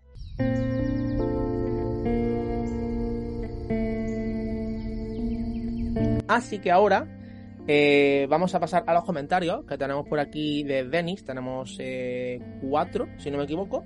Vamos alternando, ¿lo tienes por ahí? Sí, a ver, empiezo yo. Este no sé si es el primero. Bueno, me, nos dice: De Scarlet Nexus me hablaron muy bien, lo he visto a muy buen precio en ofertas, pero la demo no me convenció sin parecerme malo. Igual es que no era lo que buscaba en ese momento. A ver qué me contáis vosotros, yo os iré mandando comentarios como de costumbre. Vale, pues ya tienes el análisis, así que. Sí, ya dice aquí en el primero que no ha, no ha acabado de escuchar el programa, pero gracias por ese análisis de Scarlet Nexus lo sigo dejando en mi lista de posibles de cara a un futuro, aunque con lo que has contado creo que la trama de God 3, también de Namco, me llama más. Te lo recomiendo que aunque bebe del shonen de los protagonistas, perdón, aunque bebe del shonen los protagonistas no son tan adolescentes, por lo menos son mayores de edad, por encima de los protagonistas de la anterior entrega, seguir escuchando el podcast con ganas. Me falta poco para acabar de escucharos sobre los temas legales relacionados con videojuegos. Os puedo recomendar el podcast de actualidad titulado Jugando a Derecho, en el que hablan de estos temas. Y luego ya de modo más global os recomiendo también Abogada Gamer, aunque el derecho y las leyes no son los únicos temas tratados. Creo que os pueden gustar y seguro que Jugando a Derecho en el próximo programa que hagan hablarán de lo que mencionáis en este programa. Sí, ya me sonaba a mí el podcast, ¿vale? Muchas gracias. El de Jugando a Derecho, de hecho, lo, lo sigo. Y el último comentario dice, muy buen podcast, no tengo más que añadir realmente sobre los Yoshi cantando dinero, que se aparecieron por ahí unos Yoshi salvajes. es porque es una canción de Yoshi's Story, se oyen a los Yoshi cantando en coro y creo que era en la versión de Smash Bros. se entiende como si dijeran dinero. Cuando habléis de economía os vendría bien esa canción de fondo, como cuando en Spal 3DS poníais la canción del juego del conejo y las máquinas de gancho. Es verdad eso. Recuerdo desbloqueado. Yo ya no me acuerdo de nada. Yo he borrado los los recuerdos del infierno. No me acuerdo de nada, colega.